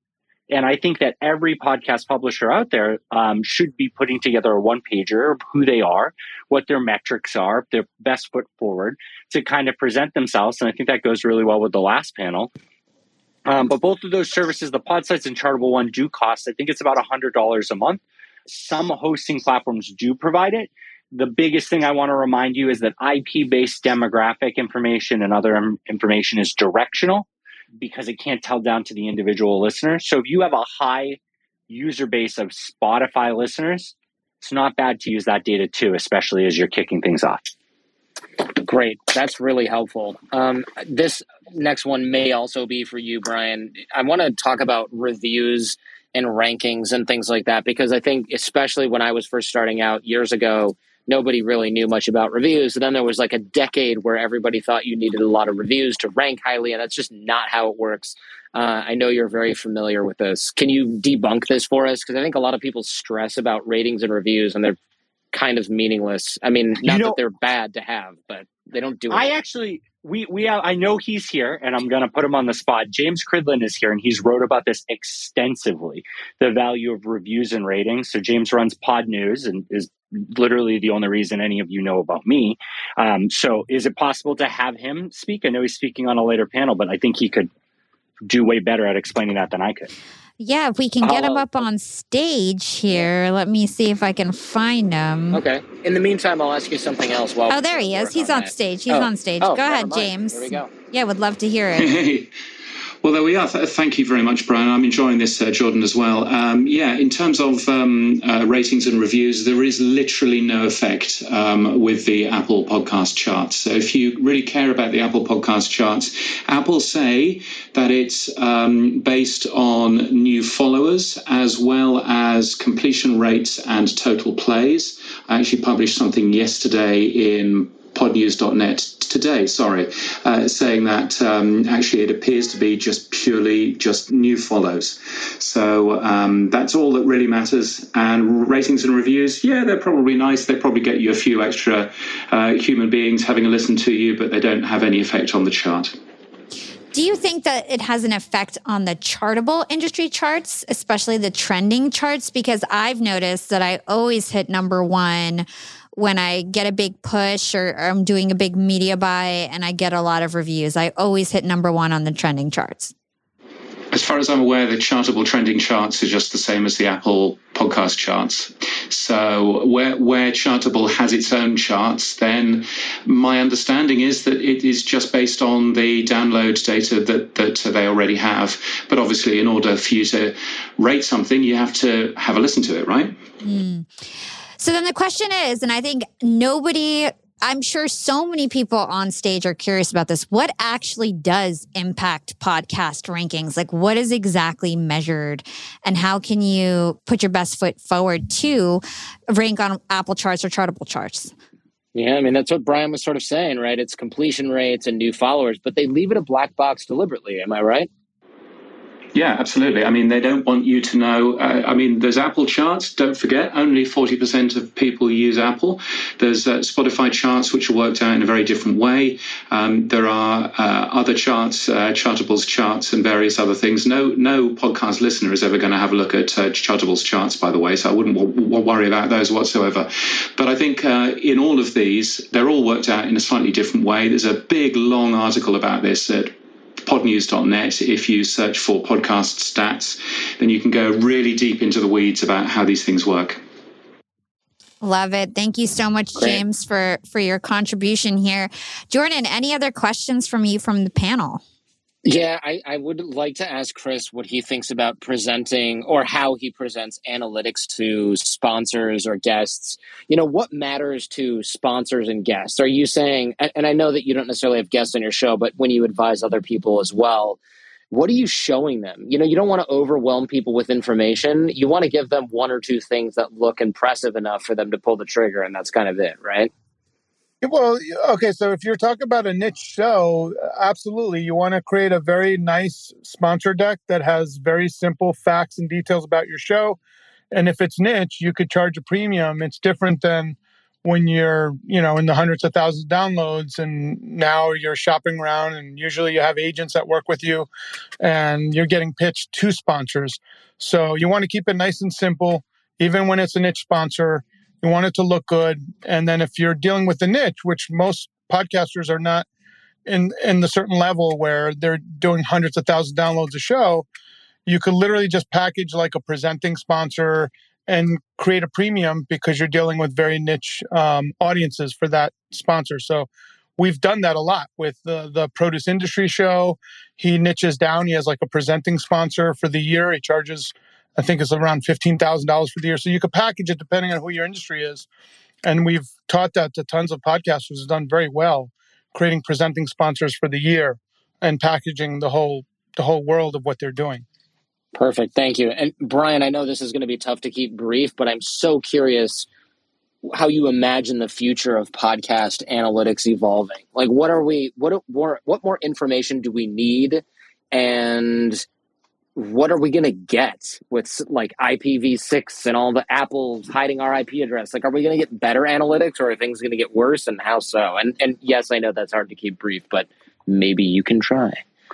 I'm going to be as brief as possible on this and, and simply say that the people making million dollar deals are the people that have to worry about that, right? Billboards still sell out out of home advertising works, mail advertising works, TV advertising works.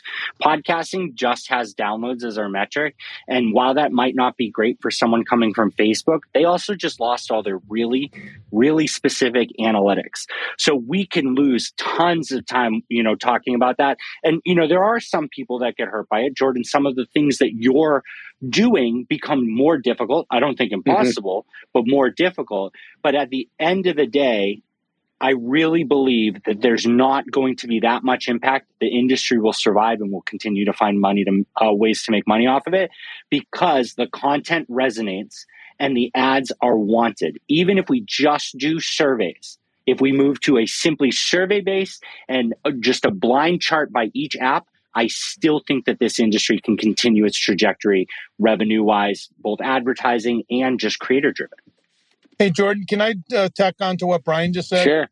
Go for it. I mean, I watch YouTube ads. I must watch more ads than actual YouTube at this point because I don't know how Premium, many ads bro. stuff on a YouTube video, but like Bryan said, it seems like they're an endless supply.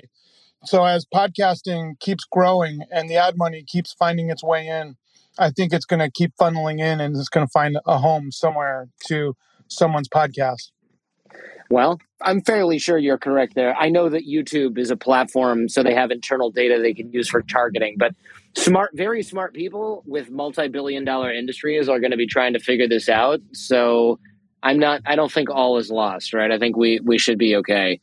Uh, Hala, I know you have one more that you're dying, Yeah. you're itching for. So, this is a really, really interesting question. And I'm going to tee it up to Bryan and Chris, but then anybody on stage who has an opinion, I'd love to hear your thoughts.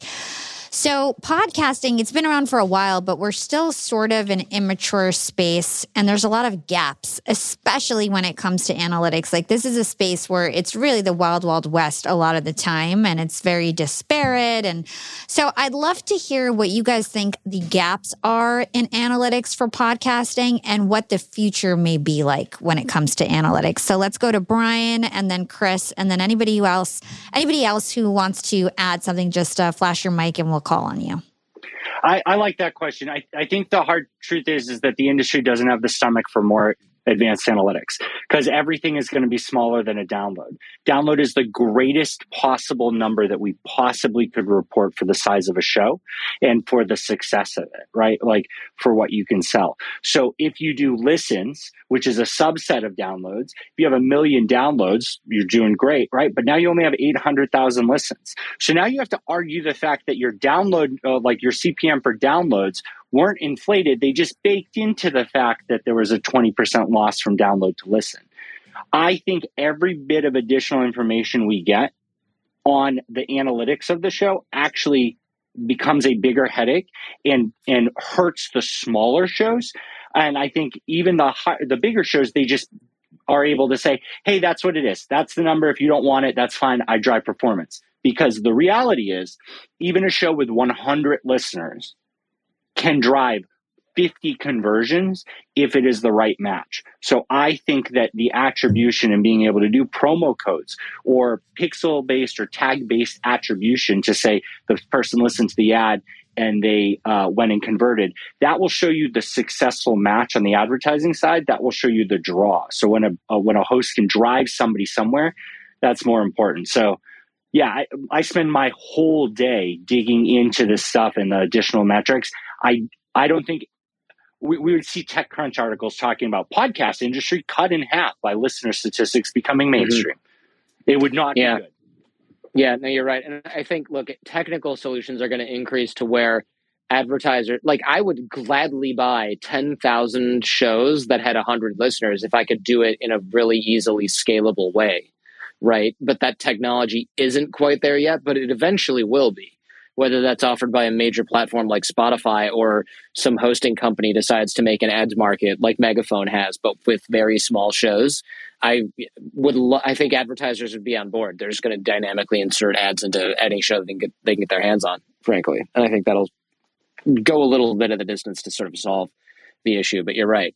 You're right with the metrics. Thank you so much. I know there's a lot we can ask about this, and it's like Nerdville, and I love it. But we do need to run into the contest. We're going to be doing our Stitcher Pitch Your podcast contest here throughout the night. Three lucky winners are going to get featured in the app for one week. Six lucky runners up are going to get Elgato Facecam, three months at Descript, and we're going to hear some pitches right now. Hala, correct? Yes. So we've got our contestants on the stage. So we are going to um, get this started. Again, if you guys haven't yet, make sure you join the Slick Text community so you can cast your vote. Go ahead and do that now before we get started. And Jessica, I'd love to hear if you are ready to go. Yes, I am ready to go. Okay, with full energy. I love it. I'm going to count you down. All right. So three, two, one, go. Do you know someone who's going through a divorce, is divorced, or wants to and probably should get a divorce? The Divorce Etc. podcast, hosted by the ex experts, is a funny, uplifting, and no BS conversation with TH and Jessica, two best friends who got divorced at the exact same time more than 12 years ago. We've lived it, so we get it. The Divorce Etc. podcast is us asking the hard questions to both vetted industry professionals as well as real life experts like us who get it and now look at divorce as an opportunity. You don't know what you don't know, but we do. Our podcast is the ultimate resource for everything divorce your legal, your money, your family, your stuff, and oh, yeah, yourself at any stage of the process. We are your reality check. There isn't a right way to divorce, but Divorce Etc. can help you find your way. Perfect. Oh, right on time. Not yeah. bad. yeah, I like I like the idea of the well, I like the concept of vulnerability, I should say, you know, behind this because there's a concept in rapport and vulnerability and connection where, and this is some Brene Brown stuff probably, but you know, you have to kind of open that door first and not everybody has somebody they can confide in about something like this. So they, I, I bet you hear this all the time that you might be so, the only people that someone can turn to in this time because their family doesn't understand it or won't understand it and they feel really alone. So you're kind of a virtual best friend for probably a lot of people going through a rough time. That's what we're trying to do. it's working. Yeah, so- well done. Yeah, really good idea. Bravo. I mean, solving a, a problem that people have is always a great idea. Yeah, anywhere you can. Anywhere you can. Thank you so much. Thank you. All right, Hala. All right. So we got our next contestant, and it is she is Vanessa Quirk. Vanessa, welcome to Clubhouse, first of all. Thank you for joining the app for the contest. Are you ready to go? Yes, Vanessa is here. I am ready to go. All right. I'm going to count you down. Three, two, one, go. So in Brooklyn, New York, there's this cemetery. It's beautiful, it's huge, it's called Greenwood. Tourists and New Yorkers visit there every day. But most people who go there, they only ever see the really impressive and well preserved graves of the elite. Hardly anybody goes to the freedom lots. That's where, way in the back, African Americans were buried. Their tombs are broken. Some are buried, they're lost under the earth. These people and their stories are at risk of being forgotten forever. These are the stories that we uncover for Urban Roots. Me, Vanessa, and my historic preservationist co host, we go to these urban places, these places that are especially significant to people of color and that are at risk of being lost. And we tell their stories. That's really interesting. I okay, so first of all, you're not like digging up gravestones that are under the dirt, are you? no, no, no. But we talked to an amazing woman who's the curator of the Freedom Lots, and she's the one like going through the archives, finding out the like histories, and she's the one digging up some of the the tombs and like restoring them. It's pretty incredible. Wow. That's really, really interesting. Yeah, I kind of just pictured you guys being like, all right, bring your shovel and bring your microphone. Oh Yeah, man, that's- that would be great scene tape. Yes, it would. It would also probably land you in prison, which might get you some media attention. Look, all press is good press when it comes to podcasts, right? So, yes, cool. Great Very idea. concept for a yeah, show. super, Yeah. Thank super you. innovative and different. I love that. Thanks Thank you for so much. yeah, great job. All right, we've got Stacy up next. Stacy Zant, welcome to the stage. Thank you. It's so good to be here. All right, are you ready for your pitch? I am. Okay, I'm going to count you down. Three, two, one, go. Imagine you're sitting under a deep blue blank sky. Then a shooting star comes. Then you begin to think, dream that you can do anything.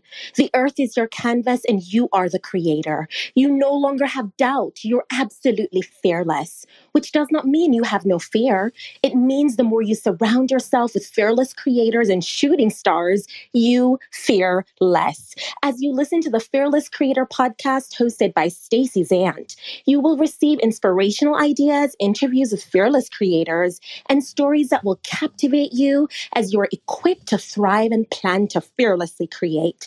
The deep blue blank sky isn't so scary after all, it's limitless. Thank you. Wow, right on time. I love it. What, so, do you have a drama background? Because that was quite the performance you just gave. I feel like. I do, yes. Okay, now it all makes sense. I'm like, if, when I pitch, I just talk really fast. I don't have any kind of my delivery. Clearly needs work. I really appreciated that. You threw a lot into that one. Thank you so much for that, Stacey. Hala, do you want to reset a little bit? I know we've got to tell some folks what we're doing. Yeah, let's reset in case you're new to the room and you're like, what is going on here? You guys are tuning in to the Stitcher Winter Podcast Ball. If you've already entered that Slick Text community, you're just going to get prompted with a text as soon as it's time to vote. So we're going to get to the next contestant, and that would be Nikki Green, who's on stage here. Nikki, are you ready to go? What's up, party people? Hey, I'm glad that you're coming with full energy. I'm going to count you down and then you'll get into your pitch, okay? Three, two, one, go. Bienvenidos todos. Soy Nikki Hay, la anfitriona de Parte y Se Destacado. Hi, everyone. I'm Nikki G, the host of Stand Up and Stand Out, the show for those leaving university and heading into the workforce, or for those already working but disillusioned by their current job. We're here to help those in transition find a life with purpose so they can pursue their passion. There's no syllabus for this part of the journey. It's time for you to choose your own adventure. Let us help you map the path that aligns with your values and supports your goals and dreams. Work doesn't have to be a bad four letter word. By bringing your strengths to the table, the impossible can become possible. Vote Nikki G. Nice. Wow. When you started in Spanish, I wasn't sure what was going to happen. I thought maybe you were just gonna Same keep here. I was like, wait a second. I don't. No one's going to understand this, but it was Like, actually right, she's really. It was really cool. I liked that. Yeah, it was cool. I thought, all right, she's going for a very specific audience. She's going to corner that one, and that's that's how she's going to play. It's an interesting strategy. Yeah, Yeah, uh, we're appreciate that. bilingual, so we. This is actually my third language is Spanish, so we try to uh, hit a lot of different audiences with our content. So, what's the second language? French and sometimes Okay. English. Sometimes, yeah, English and bad, like uh, yeah, English and bad English is is where I'm at with it. Thank you so much. I appreciate that. Thank really, really fun you. pitch. Thank you for joining the contest. All right, Tasha, you're up next. Are you ready to go? I am. Amazing. I'm going to count you down, and then you're going to go ahead and do your pitch. Three, two, one, go. Good evening. My name is Tasha Ray, and I am the host of Womanhood Decoded, where each episode I endeavor to explore the intersections of womanhood, motherhood, and sexuality. Why is that, you wonder? Well, I was born in the 80s. My mom was born in the 50s. If life was a cake for my mom, it was to become a wife, a mother, and then career. In my world, my focus is to make a social impact, and then everything else follows. How did all of that change in just one generation? That's what I'm exploring. So vote Tasha Ray, and my podcast is Womanhood Decoded, where we get to the bottom of womanhood. Great. Thank you. Well done. I appreciate that. It sounds like it might not be I might not be the target demographic for that podcast, but I can still appreciate a good a very good pitch and I can also kind of imagine what it's like talking about some of those topics well with your mom who was born in the 50s. Maybe maybe uh maybe an interesting guest appearance there. Perfect. Thank you so much. All right, we have one more, do we not, Hala? Yes, we actually have two more, so we're going to keep Oh, it okay. moving. Adam, you're up next, or is it Adam? I, I don't know. I'm not sure. Adam. Adam. So Hey, it's it's a very fancy. grand name. Yeah, fancy. Uh, are you ready to say your pitch? Yeah, sure. Can you hear me? Yes, we can hear you loud and clear. Awesome. Three, two, one, go. Journalist roommate and I are looking at each other thinking, well, crap. Pandemic, social upheaval, political disintegration, media falling apart. Is this the end of the world as we know it? In fact, the country is so divided that even our eschatologies, our narratives about the end of the world, are totally irreconcilable. So we started Uncertain Things as a way of finding meaning in this chaos. We don't seek to reconcile the contradictions, but rather to learn to cope with them, to learn how to live with, even embrace uncertainty. So we talk to deep thinkers, mental health experts, cognitive scientists, economists, and historians to help us make baby steps in learning what it means to live in an uncertain society where the things we used to take for granted no longer apply. All right, perfect. That God, I I heard a lot of the the uh, latter half there. I had a little audio problem, but I I really appreciate this. I think it's a, a interesting sort of niche here as well, and I, I appreciate the the pitch. Hala, you may have heard a little bit more of that than I did. If you want to give him a little bit more feedback than I did, I think I possibly got disconnected. No, I think you did a great job, Adam. I mean, I think it's a great concept, and I think you really did an amazing job with your pitch. So, thank you for joining us. And we're going to get to the last pitch of the night, which is Mark Savant. Mark is actually a panelist as well, and we had one spot reserved, and Mark really wants to pitch his podcast, so we're going to give him a shot. Mark, are you ready to go? What's up? What's up? What's up? Ready to go. All right, three, two, one, go.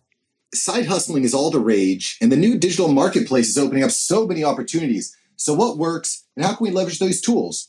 The After Hours Entrepreneur podcast is all about leveraging these new and innovative tools to scale your project into a legitimate source of income. I'm Mark, and I've been an employee my entire life. About four years ago, I recognized the marketplace shifting, and I started side hustling. In the past four months, I made more money than the past four years. My goal with the After Hours Entrepreneur is to help you avoid these pitfalls, these problems, these issues, and get your show listened to. Listen, sit down as a fly on the wall, get a backstage pass to all the challenges that I've faced building my podcast production agency. And heck, we're even going to bring experts like Pat Flynn, Jasmine Star, Hala Taha, Evan Carmichael, John Lee Dumas, and so many more. Go to your app, download the After Hours Entrepreneur right now.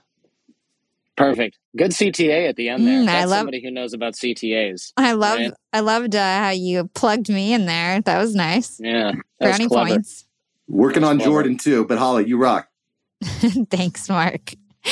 Awesome. Well, that concludes round three of the Pitch Your Podcast contest presented by Stitcher. We're going to announce the winners right after this last panel, which is called So That's How You Grow a Show. And we've got amazing panelists coming up. If you guys haven't yet, make sure you click that link at the top of the screen called Young and Profiting Podcast Linktree and join the Slick Text community so you can cast your vote for round three. Make sure you guys go ahead and do that. And we're going to put out the text right now for everyone to cast their vote for this last round. And so I hope, uh, you know, everybody who pitched their podcast, at least you got great practice. Uh, even if you didn't win, everybody is a winner tonight for coming up and being so brave to give your pitch and have everybody learn about your show. We'll be right back after a quick break from our sponsors. I want to talk to all you employers out there and let's talk about company culture. At Yap Media, we have a super unique company culture. We are all obsessed with excellence and we even call ourselves this really cute name, Scrappy Hustlers. We're all Scrappy Hustlers at Yap Media. And my team is growing fast. And hiring is a pain in the butt, especially if you're looking for A players that are going to roll up their sleeves. But luckily, when it comes to hiring, I no longer feel overwhelmed by the search for the perfect candidate because I use Indeed, the ultimate hiring platform. Indeed's matching engine always presents me with a pool of high quality candidates that match my job description to a T. If you're tired of drowning in your hiring pool, Indeed is here to rescue you. You can use Indeed for scheduling, screening, and messaging your candidates, making the entire hiring process a breeze. And Indeed doesn't just help you hire faster. 93% of employers agree that Indeed delivers the highest quality matches compared to other job sites, according to a recent Indeed survey. I've hired some of my best employees at Indeed, some of my best scrappy hustlers. With over 140 million qualifications and preferences analyzed every day, Indeed is constantly learning from your hiring preferences. So the more you use Indeed, the better it gets at actually hiring your perfect match. Join the ranks of more than 3.5 million businesses worldwide that have already chosen Indeed to hire great talent. And listeners of this show will get a $75 sponsored job credit to get your jobs more visibility at indeed.com slash profiting.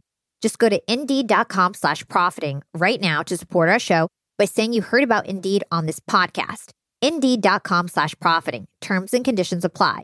Need to hire? You need Indeed. Young and profiters, I've got a fun fact for you. Did you know that by 2030, over 85% of the jobs that will exist haven't even been invented yet? And that's why we need to acquire new skills and stay relevant and adaptable. By embracing lifelong learning, we can future proof our careers and our businesses. That's why you've got to check out Economist Education. Economist Education provides online executive education courses tailor made for professionals just like us, crafted by The Economist's own editors and special experts. Economist education courses are designed to sharpen your professional skills in key areas like data storytelling, critical thinking, sustainability, and so much more. I highly recommend checking out the Economist Education course, Business Writing and Storytelling. It's packed with valuable practical advice on how to inform and persuade through writing reports, social media, presentations, and beyond. The best part these courses are online, flexible, and self paced, lasting anywhere from two to six weeks. You're guided by expert tutors. You'll dive into a mix of videos, podcasts, text quizzes, and weekly assignments.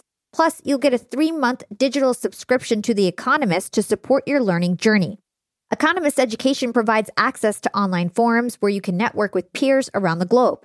In a world where knowledge is power, Economist Education empowers you to lead the way. Economist Education is an incredible way to stay ahead in business. And I've got a special offer to get you started. Get 15% off any course only available by going to my special URL, education.economist.com slash profiting, and then enter the promo code profiting at registration. This offer ends on March 31st, so don't wait. For 15% off, go now to education.economist.com slash profiting and use code profiting. Again, this ends on March 31st. If you want 15% off, you've got to go to education.economist.com slash profiting and use promo code profiting at registration. Young and profiters, I actually have a nasty habit of ordering way too many groceries. I'm embarrassed to say it, but I've wasted so much food in the past and I felt really guilty about it, but now my conscience is clear with HelloFresh. Each week, I get ingredients shipped to me with step by step recipes. I get fresh, pre measured ingredients that get me whipping up delicious dinners in no time. And then I reduce waste because you get exactly what you need and nothing else. I love trying new foods, and HelloFresh has over 45 recipes and more than 100 seasonal add ons to choose from every single week. It's so much fun to pick out my meals. It's easier than ever to find something that everybody in your family will enjoy. I personally like to stick with the basics when it comes to HelloFresh. I get their meat and veggies plan. I love the options they have for that. And trust me, it's cheaper than takeout, and with pre proportioned ingredients, you'll never waste money on excess food. And now Green Chef is owned by HelloFresh which gives me an even wider variety of meals to choose from. There's something for everyone. I love switching between the brands, and you can enjoy both brands at a discount with me now. Skip the grocery store and save time with easy, tasty recipes delivered to your door. Go to HelloFresh.com slash profiting free and use code profiting free for free breakfast for life. That's one breakfast item per box while subscription is active. That's free breakfast for life at HelloFresh.com slash profiting free with code profiting free. And now for our last panel of the night. So that's how you grow a show. Yeah, show growth is something I'm super interested in. I think a lot of creators are interested in growing a show. I know for years there was kind of no reliable way to grow a show. So I'm pretty excited for this. We have Shawn Anthony on this panel, host of School's Over, Now What? It's a podcast. I've spoken with him offline about this as well. He's the lead mentor at the Now What Academy.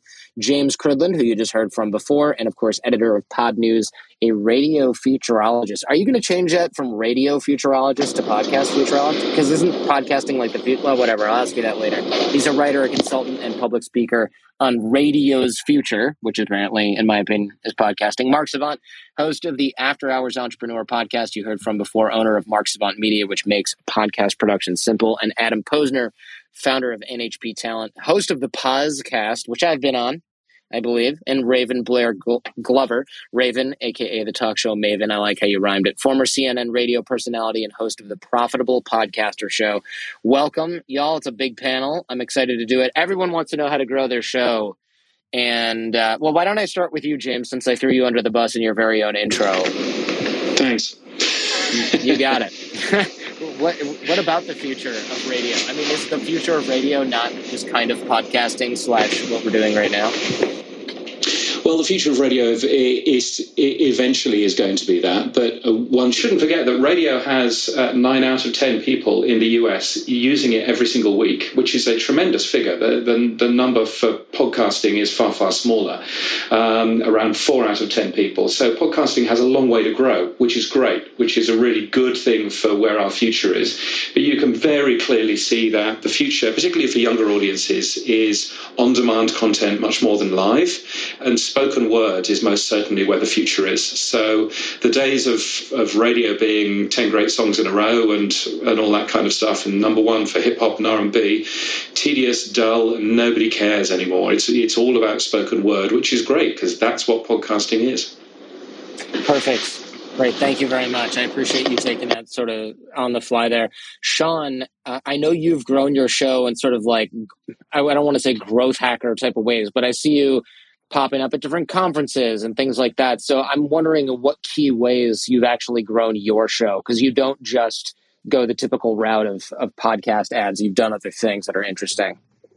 What's up, Jordan? Uh, first off, thanks for having me. I kind of, I kind of felt like, I kind of felt like Floyd Mayweather or Gervonta Tank Davis. You know how you're like waiting to get into the ring, uh, but I'm finally here, man. Uh, a couple things, in terms of like growing your show, I, I would say for me, the hack behind it is truly understanding how to really build relationships. You know, I, I come from the angle of not depending upon ads, you know, almost the absolute different way than a lot of people may think about it, right? Like, I'm, I'm, mm-hmm. I'm gonna test the audience real quick right now. If, if you guys buy something off Amazon, for me, for example, I'm a, this is like my myth busting tonight. If you buy something off Amazon and you read the reviews before you buy it, it's holiday season, I want you to just raise your hand. Just raise your hand in the audience right that. now. No one's gonna bring you up. Let's see. I see Denise. Okay, I see. I see a bunch of hands going up right now. If, if you go to Amazon, you just read reviews. I see Steph. Okay, I see a lot of hands. All right. So the reason why I'm saying that, right, is because believe it or not, there are some people who still check those things in terms of saying, okay, what's what's the relatability of this show? Is this something that I want to listen to? Also, I would say the real hack as well is collaboration with specific people, right? So there's a certain person that you want on your show, reaching out to that person and getting those names, having them on your show. And then it's like a domino effect. So I've had the blessing of having, you know, Beyonce's dad, Matthew Knowles on the show, Ed Mylett's on the show. Everyone's had the, the Grant Cardones, but I'm talking about, you know, the Grammy Award winners. And that's just a domino effect of getting that one huge fish, which leads you to the whale. So that's a couple things that I just want to mention off early. Mm, I love that. Shawn, you're Yeah. always dropping gems. Really good stuff. So I, I have a question for the panel. And a lot of people who are up and coming as podcasters, they're not monetizing their show yet. They're not making any money. And they don't have money for media buys or running commercials on other podcasts, which that's how all like the major network shows like really grow their shows. So I want to hear your most creative way to grow your show that requires no money. And let's kick it off with Adam. I'm going to put you on the spot. Yeah, absolutely. And it's kind of um, parlaying off of what Shawn said before. It's all about the audience arbitrage. You know, my, my show has a specific niche with, with job seekers, anyone in HR, talent, recruiting, because I unpack folks' career journeys. So I like to play the audience arbitrage game and find folks and invite guests on who have big active audiences and engage them and kind of look to see if that potential guest has shared other podcasts before. So I, I use that as a um, kind of a uh, an indicator if it's going to be a good potential match to help me spread the name of of my show. But on the paid side, you know what? I mean, Hala, you introduced me. You know, for for folks that are not really in, you know, celebrities or have a big cachet with them or athletes or anything, sometimes just got to get your show in front of people. But the whole thing is, once you start to get those people in front of you, look at that retention metric. Are people continuing to listen? And that'll really show you if that spend has been worth it. Adam out. Yeah, it looks No. like uh, Shawn wants to add something something to that. Yeah, most definitely. I would I would say this. A lot of people in this room right now have a skill set. You have something that you're you're capable of doing. Someone knows you as the best person that does X, Y, Z. Maybe you got a course inside you, a webinar, a product. The quickest way I got to the bag is I became my own infomercial. So before I would introduce whoever it is, or perhaps even a solo episode, I would mention, hey, this show is sponsored by and aha, the surprise sponsor is myself. But what I found out was that people were purchasing whatever I was saying.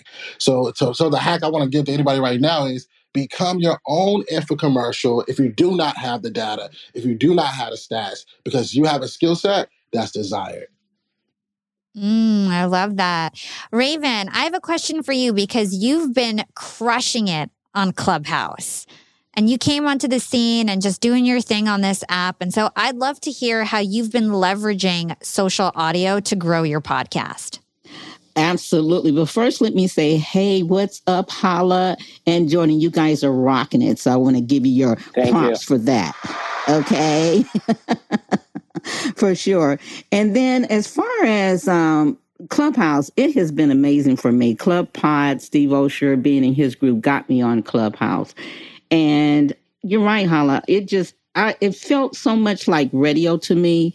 And for me being on CNN and CBS radio, I I felt alive you know the the it was totally different from podcasting because you're actually seeing your audience. You're not guessing who in the heck is listening to you and you're able to engage and talk to them and have them ask questions. So you know i really love clubhouse. I got a chance to meet all kind of different people in club pod outside of club pod and i'm belie- i'm a big believer of connecting with i guess you could say opc other people's communities. So i was starting to follow people that had clubs and they would bring me up and it would give me a chance to you know introduce myself and and grow in here. And then i just started teaching and training and mentoring uh, much like steve olsher has us in club pod. So that was real easy for me because i love teaching and training and mentoring. And of course giving that call to action right? Sending them to my calendar sending them to you know webinar whatever i was able to send them to i would send them there so that they could get more of me and give them a free gift so it's been amazing i love clubhouse Awesome. Yeah, you've been doing so well. And I know that a lot of people who are podcasting and using Clubhouse are really seeing some great gains in terms of their show metrics. Jordan, any question for the panel from your end? Uh, yeah, of course. I, I mean, look, people are always wanting to grow. Some people have a budget. I think you know any this is up for grabs, but I think maybe Mark or Raven, who we haven't heard much from yet, it, what if you have a little bit of budget? What are some of the types of things you could do to grow a show? Have you deployed budget at all? Yeah, this is Raven. Um, that's a great question, Jordan. And yes, I do like to invest in advertising. I like to, you know, do some things that are free and see where it'll take me. But what I, I like to do is invest in uh, press releases you know, because I love being featured on the the CNN, the CBS, the the Fox blogs and stuff like that. And then I can leverage from that by posting it. And you know, it doesn't really get, you know, any sales or anything, but it's great for giving you that Google ranking. So I absolutely love that.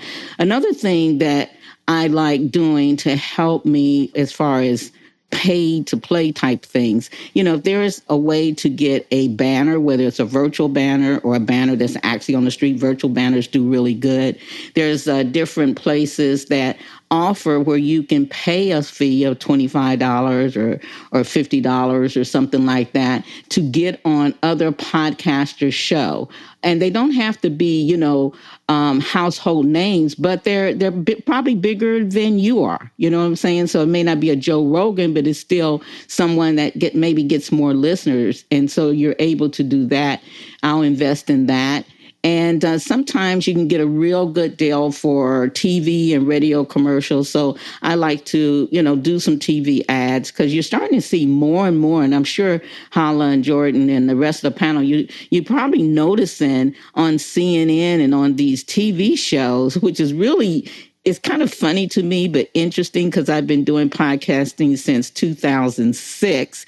And to see so many podcast commercials on TV, it's really wonderful. It tells you exactly where we're going, you know. And so I'm starting to invest more advertising in that, Jordan. Great, perfect. Adam, what about you? You've been a little quiet. We haven't gotten much over to you. Do you deploy budget at all with your show growth or with growing your show? Yeah, absolutely. And this is the first year that I've done that. Um, and I really needed to kind of give it a kickstart because I, I truly believe in my show. I believe in my abilities as a host. I took some of your constructive feedback when you're on, so thank you for that. And I was like, you know what? I need to get this show in front of more eyeballs and, and, and ears. And the way to do that is with media spend and testing different platforms. I've done tests on the Castbox. I did a recent test on player.fm and seeing what works, what resonates, and where you're going to really get the most bang for your buck. And again, as I mentioned before, it's all about retaining that audience and keeping them active. What are you doing to retain your audience and keep them active? I might as well pivot to that question. No, that's, that's, that's a good that's a good question. I um in the last three months, I, I, I it was actually almost a happy accident. I found myself about twelve to fifteen episodes ahead, which is never good. I mean, in the can, as us uh, pros like to say, Right. fully produced. And what was happening was the shows were getting not the content of the shows per se were getting stale because I wasn't talking about current events, but the guests were waiting on it, and you have less an opportunity for the guest to share a show as long the further time goes. It's just a matter of fact Right. on that. Yeah. So I Thanks for decided. coming on. This comes out in April of 2025. Yeah, ex- No, exactly. You, you know what I'm saying there. So what I did was I started to double up the shows instead of putting out one show a week. I started to go two shows a week. The numbers started to go up. They could, and not not just total downloads, obviously, but listens per show. And it showed that indicated to me that the audience wanted more. They wanted to hear and binge more content, and that's exactly what I did. And then you know I recently brought on a couple of new paid sponsors for the first time, and I was able to drive more revenue and invest that revenue directly back into ad buys, and it just fuels the beast, man. I'd. I'd love Thank to you so expand on that that Oh, point. So this is Mark speaking. Getting engagement from your your audience is really important, but but really difficult, right? It's really easy on YouTube where you can see how many likes you get, people leave comments and whatnot. Podcasting oftentimes feels like a one way road. Right. One of the things I've really focused on over the past year specifically is really trying to focus my calls to action on let's chat, let's talk, let's hop on an email, let's hop on a phone call. I actually got this from Travis Chappelle over at Grow Your Show. Just getting on as many calls with your audience as possible, invaluable, invaluable. That's great. It it seems crazy to a lot of folks. Like, I can't believe you're going to call strangers on the internet and do it, you know, a dozen times a month. This makes no sense.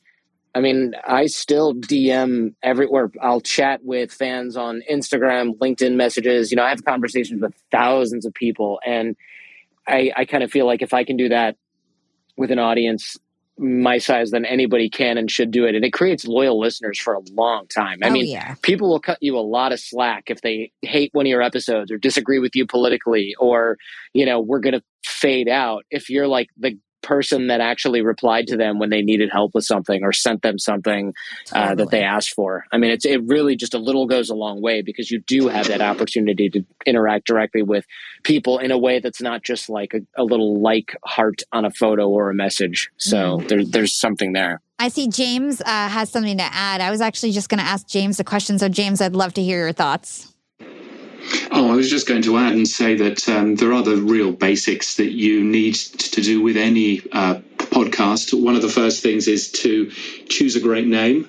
I, I did some research a couple of months ago. There are 1,719 podcasts out there which are called Real Talk.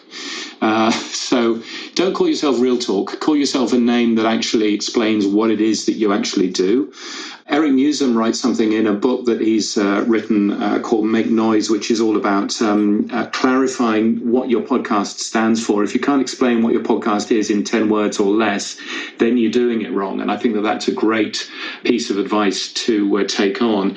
And I think also making sure that you're on every single platform as well. That's a really important thing. It's really fascinating to me how many podcasts haven't bothered to be listed on all of the platforms out there, not just Apple Podcasts, but also things like Spotify, of course, but um, other platforms like uh, JioSaavn and Gaana, which are two large Indian ones, or Amazon Music or Samsung, or, you know, there's a bunch of other podcast directories out there that you really ought to be in.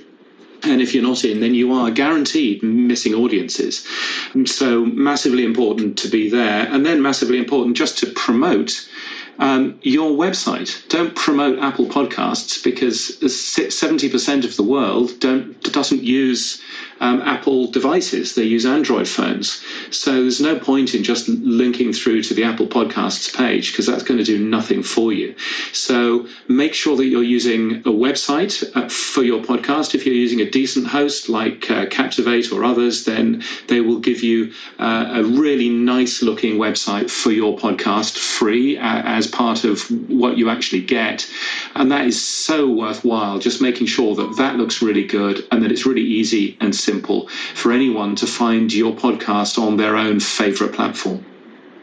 Perfect. Yeah. You, you know, on that note, I got a text message from a friend, I think it was yesterday, and he said, Hey, I just got an email from Amazon that uh, that has your show. It said, Are you interested in the Jordan Harbinger show? And he just, who knows how many people they mailed that to. I didn't have any feature arranged with them that I know of or recall.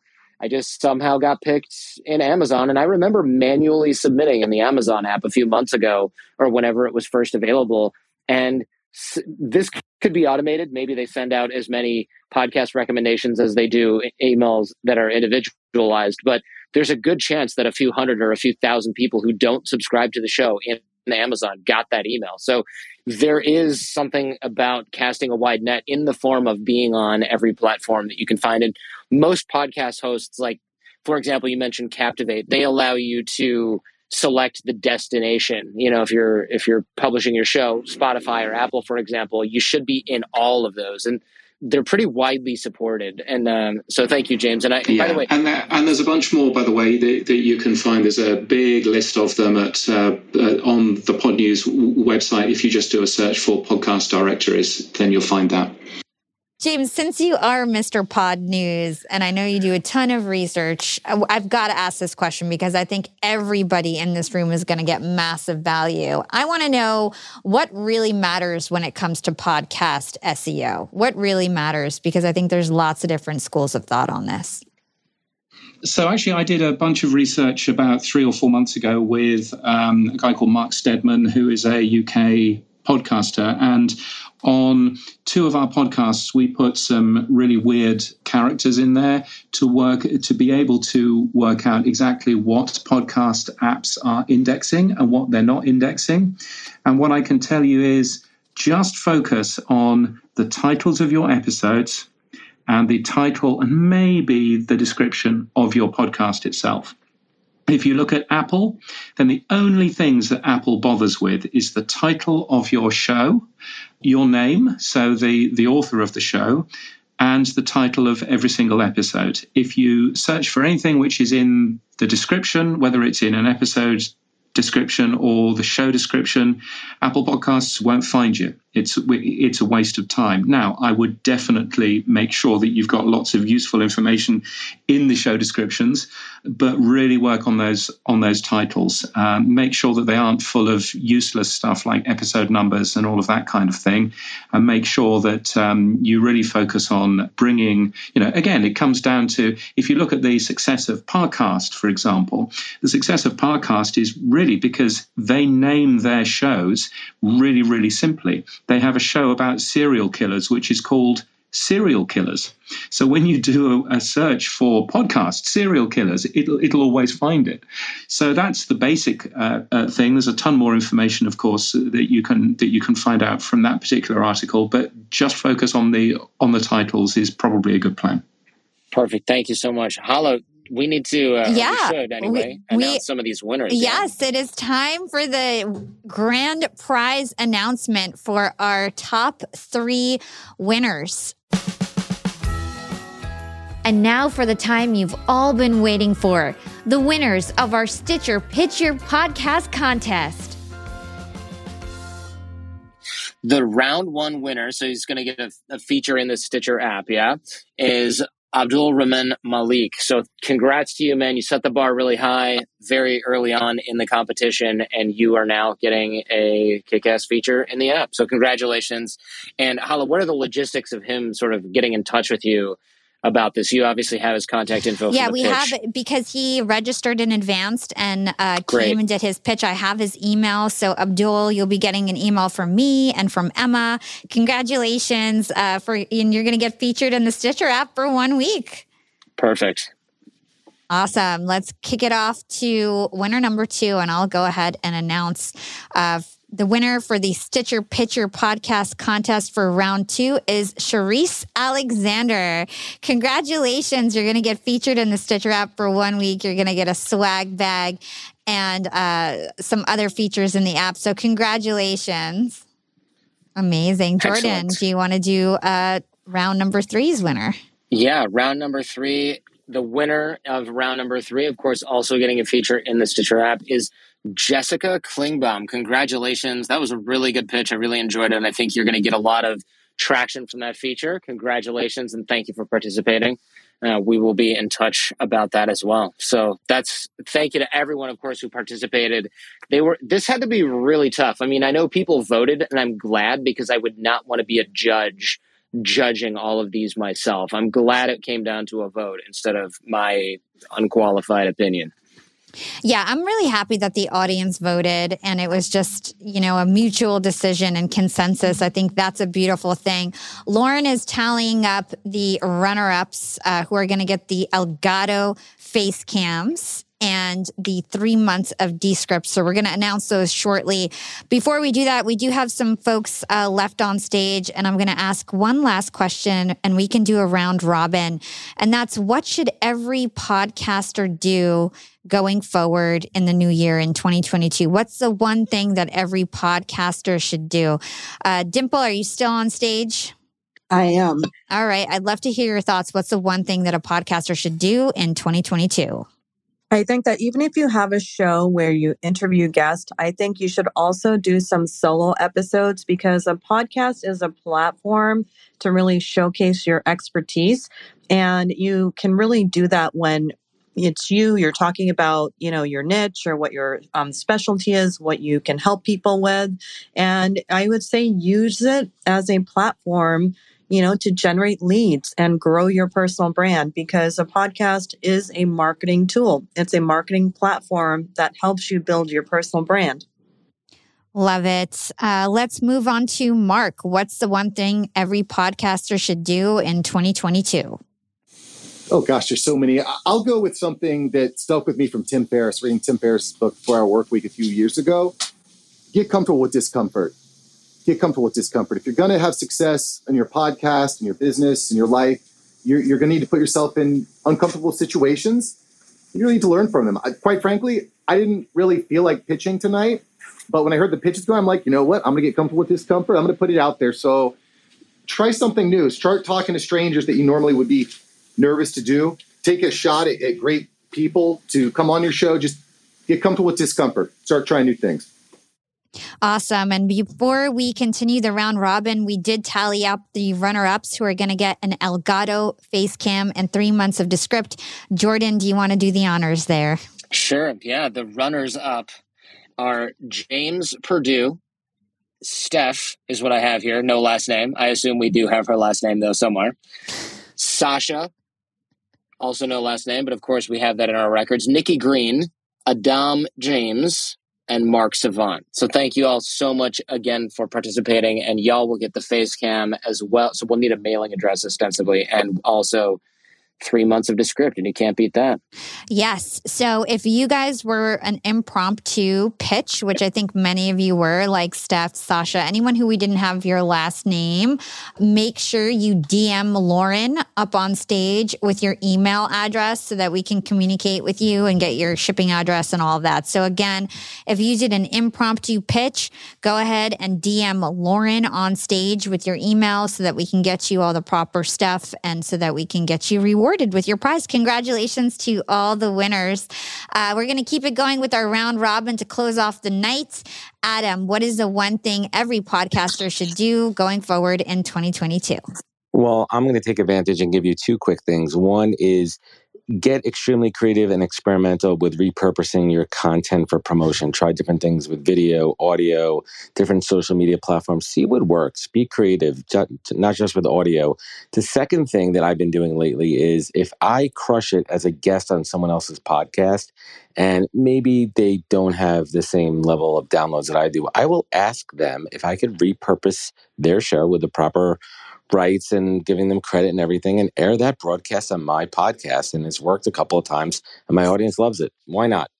I love that tip. I do that all the time too. And I find my audience really likes it because they don't often get to hear about my story, especially when you have an interview podcast. And so I think that's a great hack, Adam. Great tip. Yeah. I mean, uh, speaking of that, everyone should check out Hala's episode on my show. Quick little plug. Yeah. And you've got an episode on my show. So there you that's go. That's how we do. All right, Raven, what is the one thing every podcaster should do in 2022? Broadcast, broadcast, broadcast, and multicast. Get everywhere, be seen everywhere. You know, when you do your podcast, cut that camera on and catch the video. Do live streams. Just really be out there. Don't focus on the numbers, just focus on being everywhere. So, multicast is my answer, Hala. Ooh, I love that. Good tip. James, all the way from Australia. I'd love to hear what you think every podcaster should do in 2022. Well, this is slightly self serving, but keep up to date with the industry. If you don't know what's going on in the industry, you don't know what new platforms are launching, what new opportunities there are for monetization and everything else, then you're doing yourself down because you're missing out on opportunities. Uh, one way of doing that, of course, is to subscribe to podnews.net, which is free. Um, but there are other um, podcast newsletters and things like that. They're not as good, obviously, uh, but they are available as well uh, if you want to go and grab that. But keep up to date with the industry because it's a really, really fast moving industry. It is. I'll vouch for that. Podnews is good. Of course, I recommend that as well. I read it every day and I've only regretted it a few times. So I can vouch for that. Podnews is the best. Thank you so much, James, for joining. Before we close, Emma, I'd love for you to explain how people can get featured in the Stitcher app potentially, even if they didn't win tonight. I know there's a way to submit their show. Yeah, absolutely. And that would be my recommendation looking into 2022. Um, you can submit your show for promotion going to stitcherapp.com slash promote my show. That's stitcherapp.com slash promote my show. And you can fill out the form and hopefully your show or episode will be featured in the Stitcher app at some point in 2022. Amazing. Emma, thank you so much for supporting this event and for graciously offering those grand prizes of being featured in the app. Jordan, my mentor, my friend, thank you so much for attending the longest event you've ever attended in your life. I appreciate That's it right. so much. Yeah, thanks for having me on. This is a lot of fun. It's sort of a live radio kind of fun night, and we got to give stuff away, which is really cool and really fun. And thanks to the panel for for uh, coming in as well. I know it's never easy to sit there and wait, and then uh, be able to to help other people out is really important. Though, so I appreciate that. So the opportunity was an, an honor was all mine. Yeah, thank you so much. Again, thank you to the panelists, to everybody who pitched their podcast, to Emma at Stitcher. Uh, if you guys haven't, make sure you follow ClubPod so that you always know when really cool events like this are happening. Uh, with that, thank you so much for a great night. Jordan, any closing words from you? No, I just hope people take action on some of the stuff that they've learned. It's really easy to come to a lot of events or listen to a lot of talks and then write down everything and take a bunch of notes and then never do anything. Write down one or two things that you're really going to do, maybe even three, and just focus on those. It's better to do one or two things than to think you're going to do 20 and end up doing nothing at all.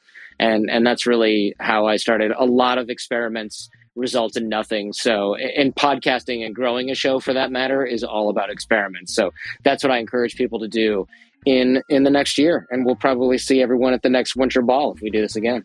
Yeah, I love that. Yeah, let's make this a yearly tradition. With that, guys, have a great night and we'll see you the next time around. Good night, everybody.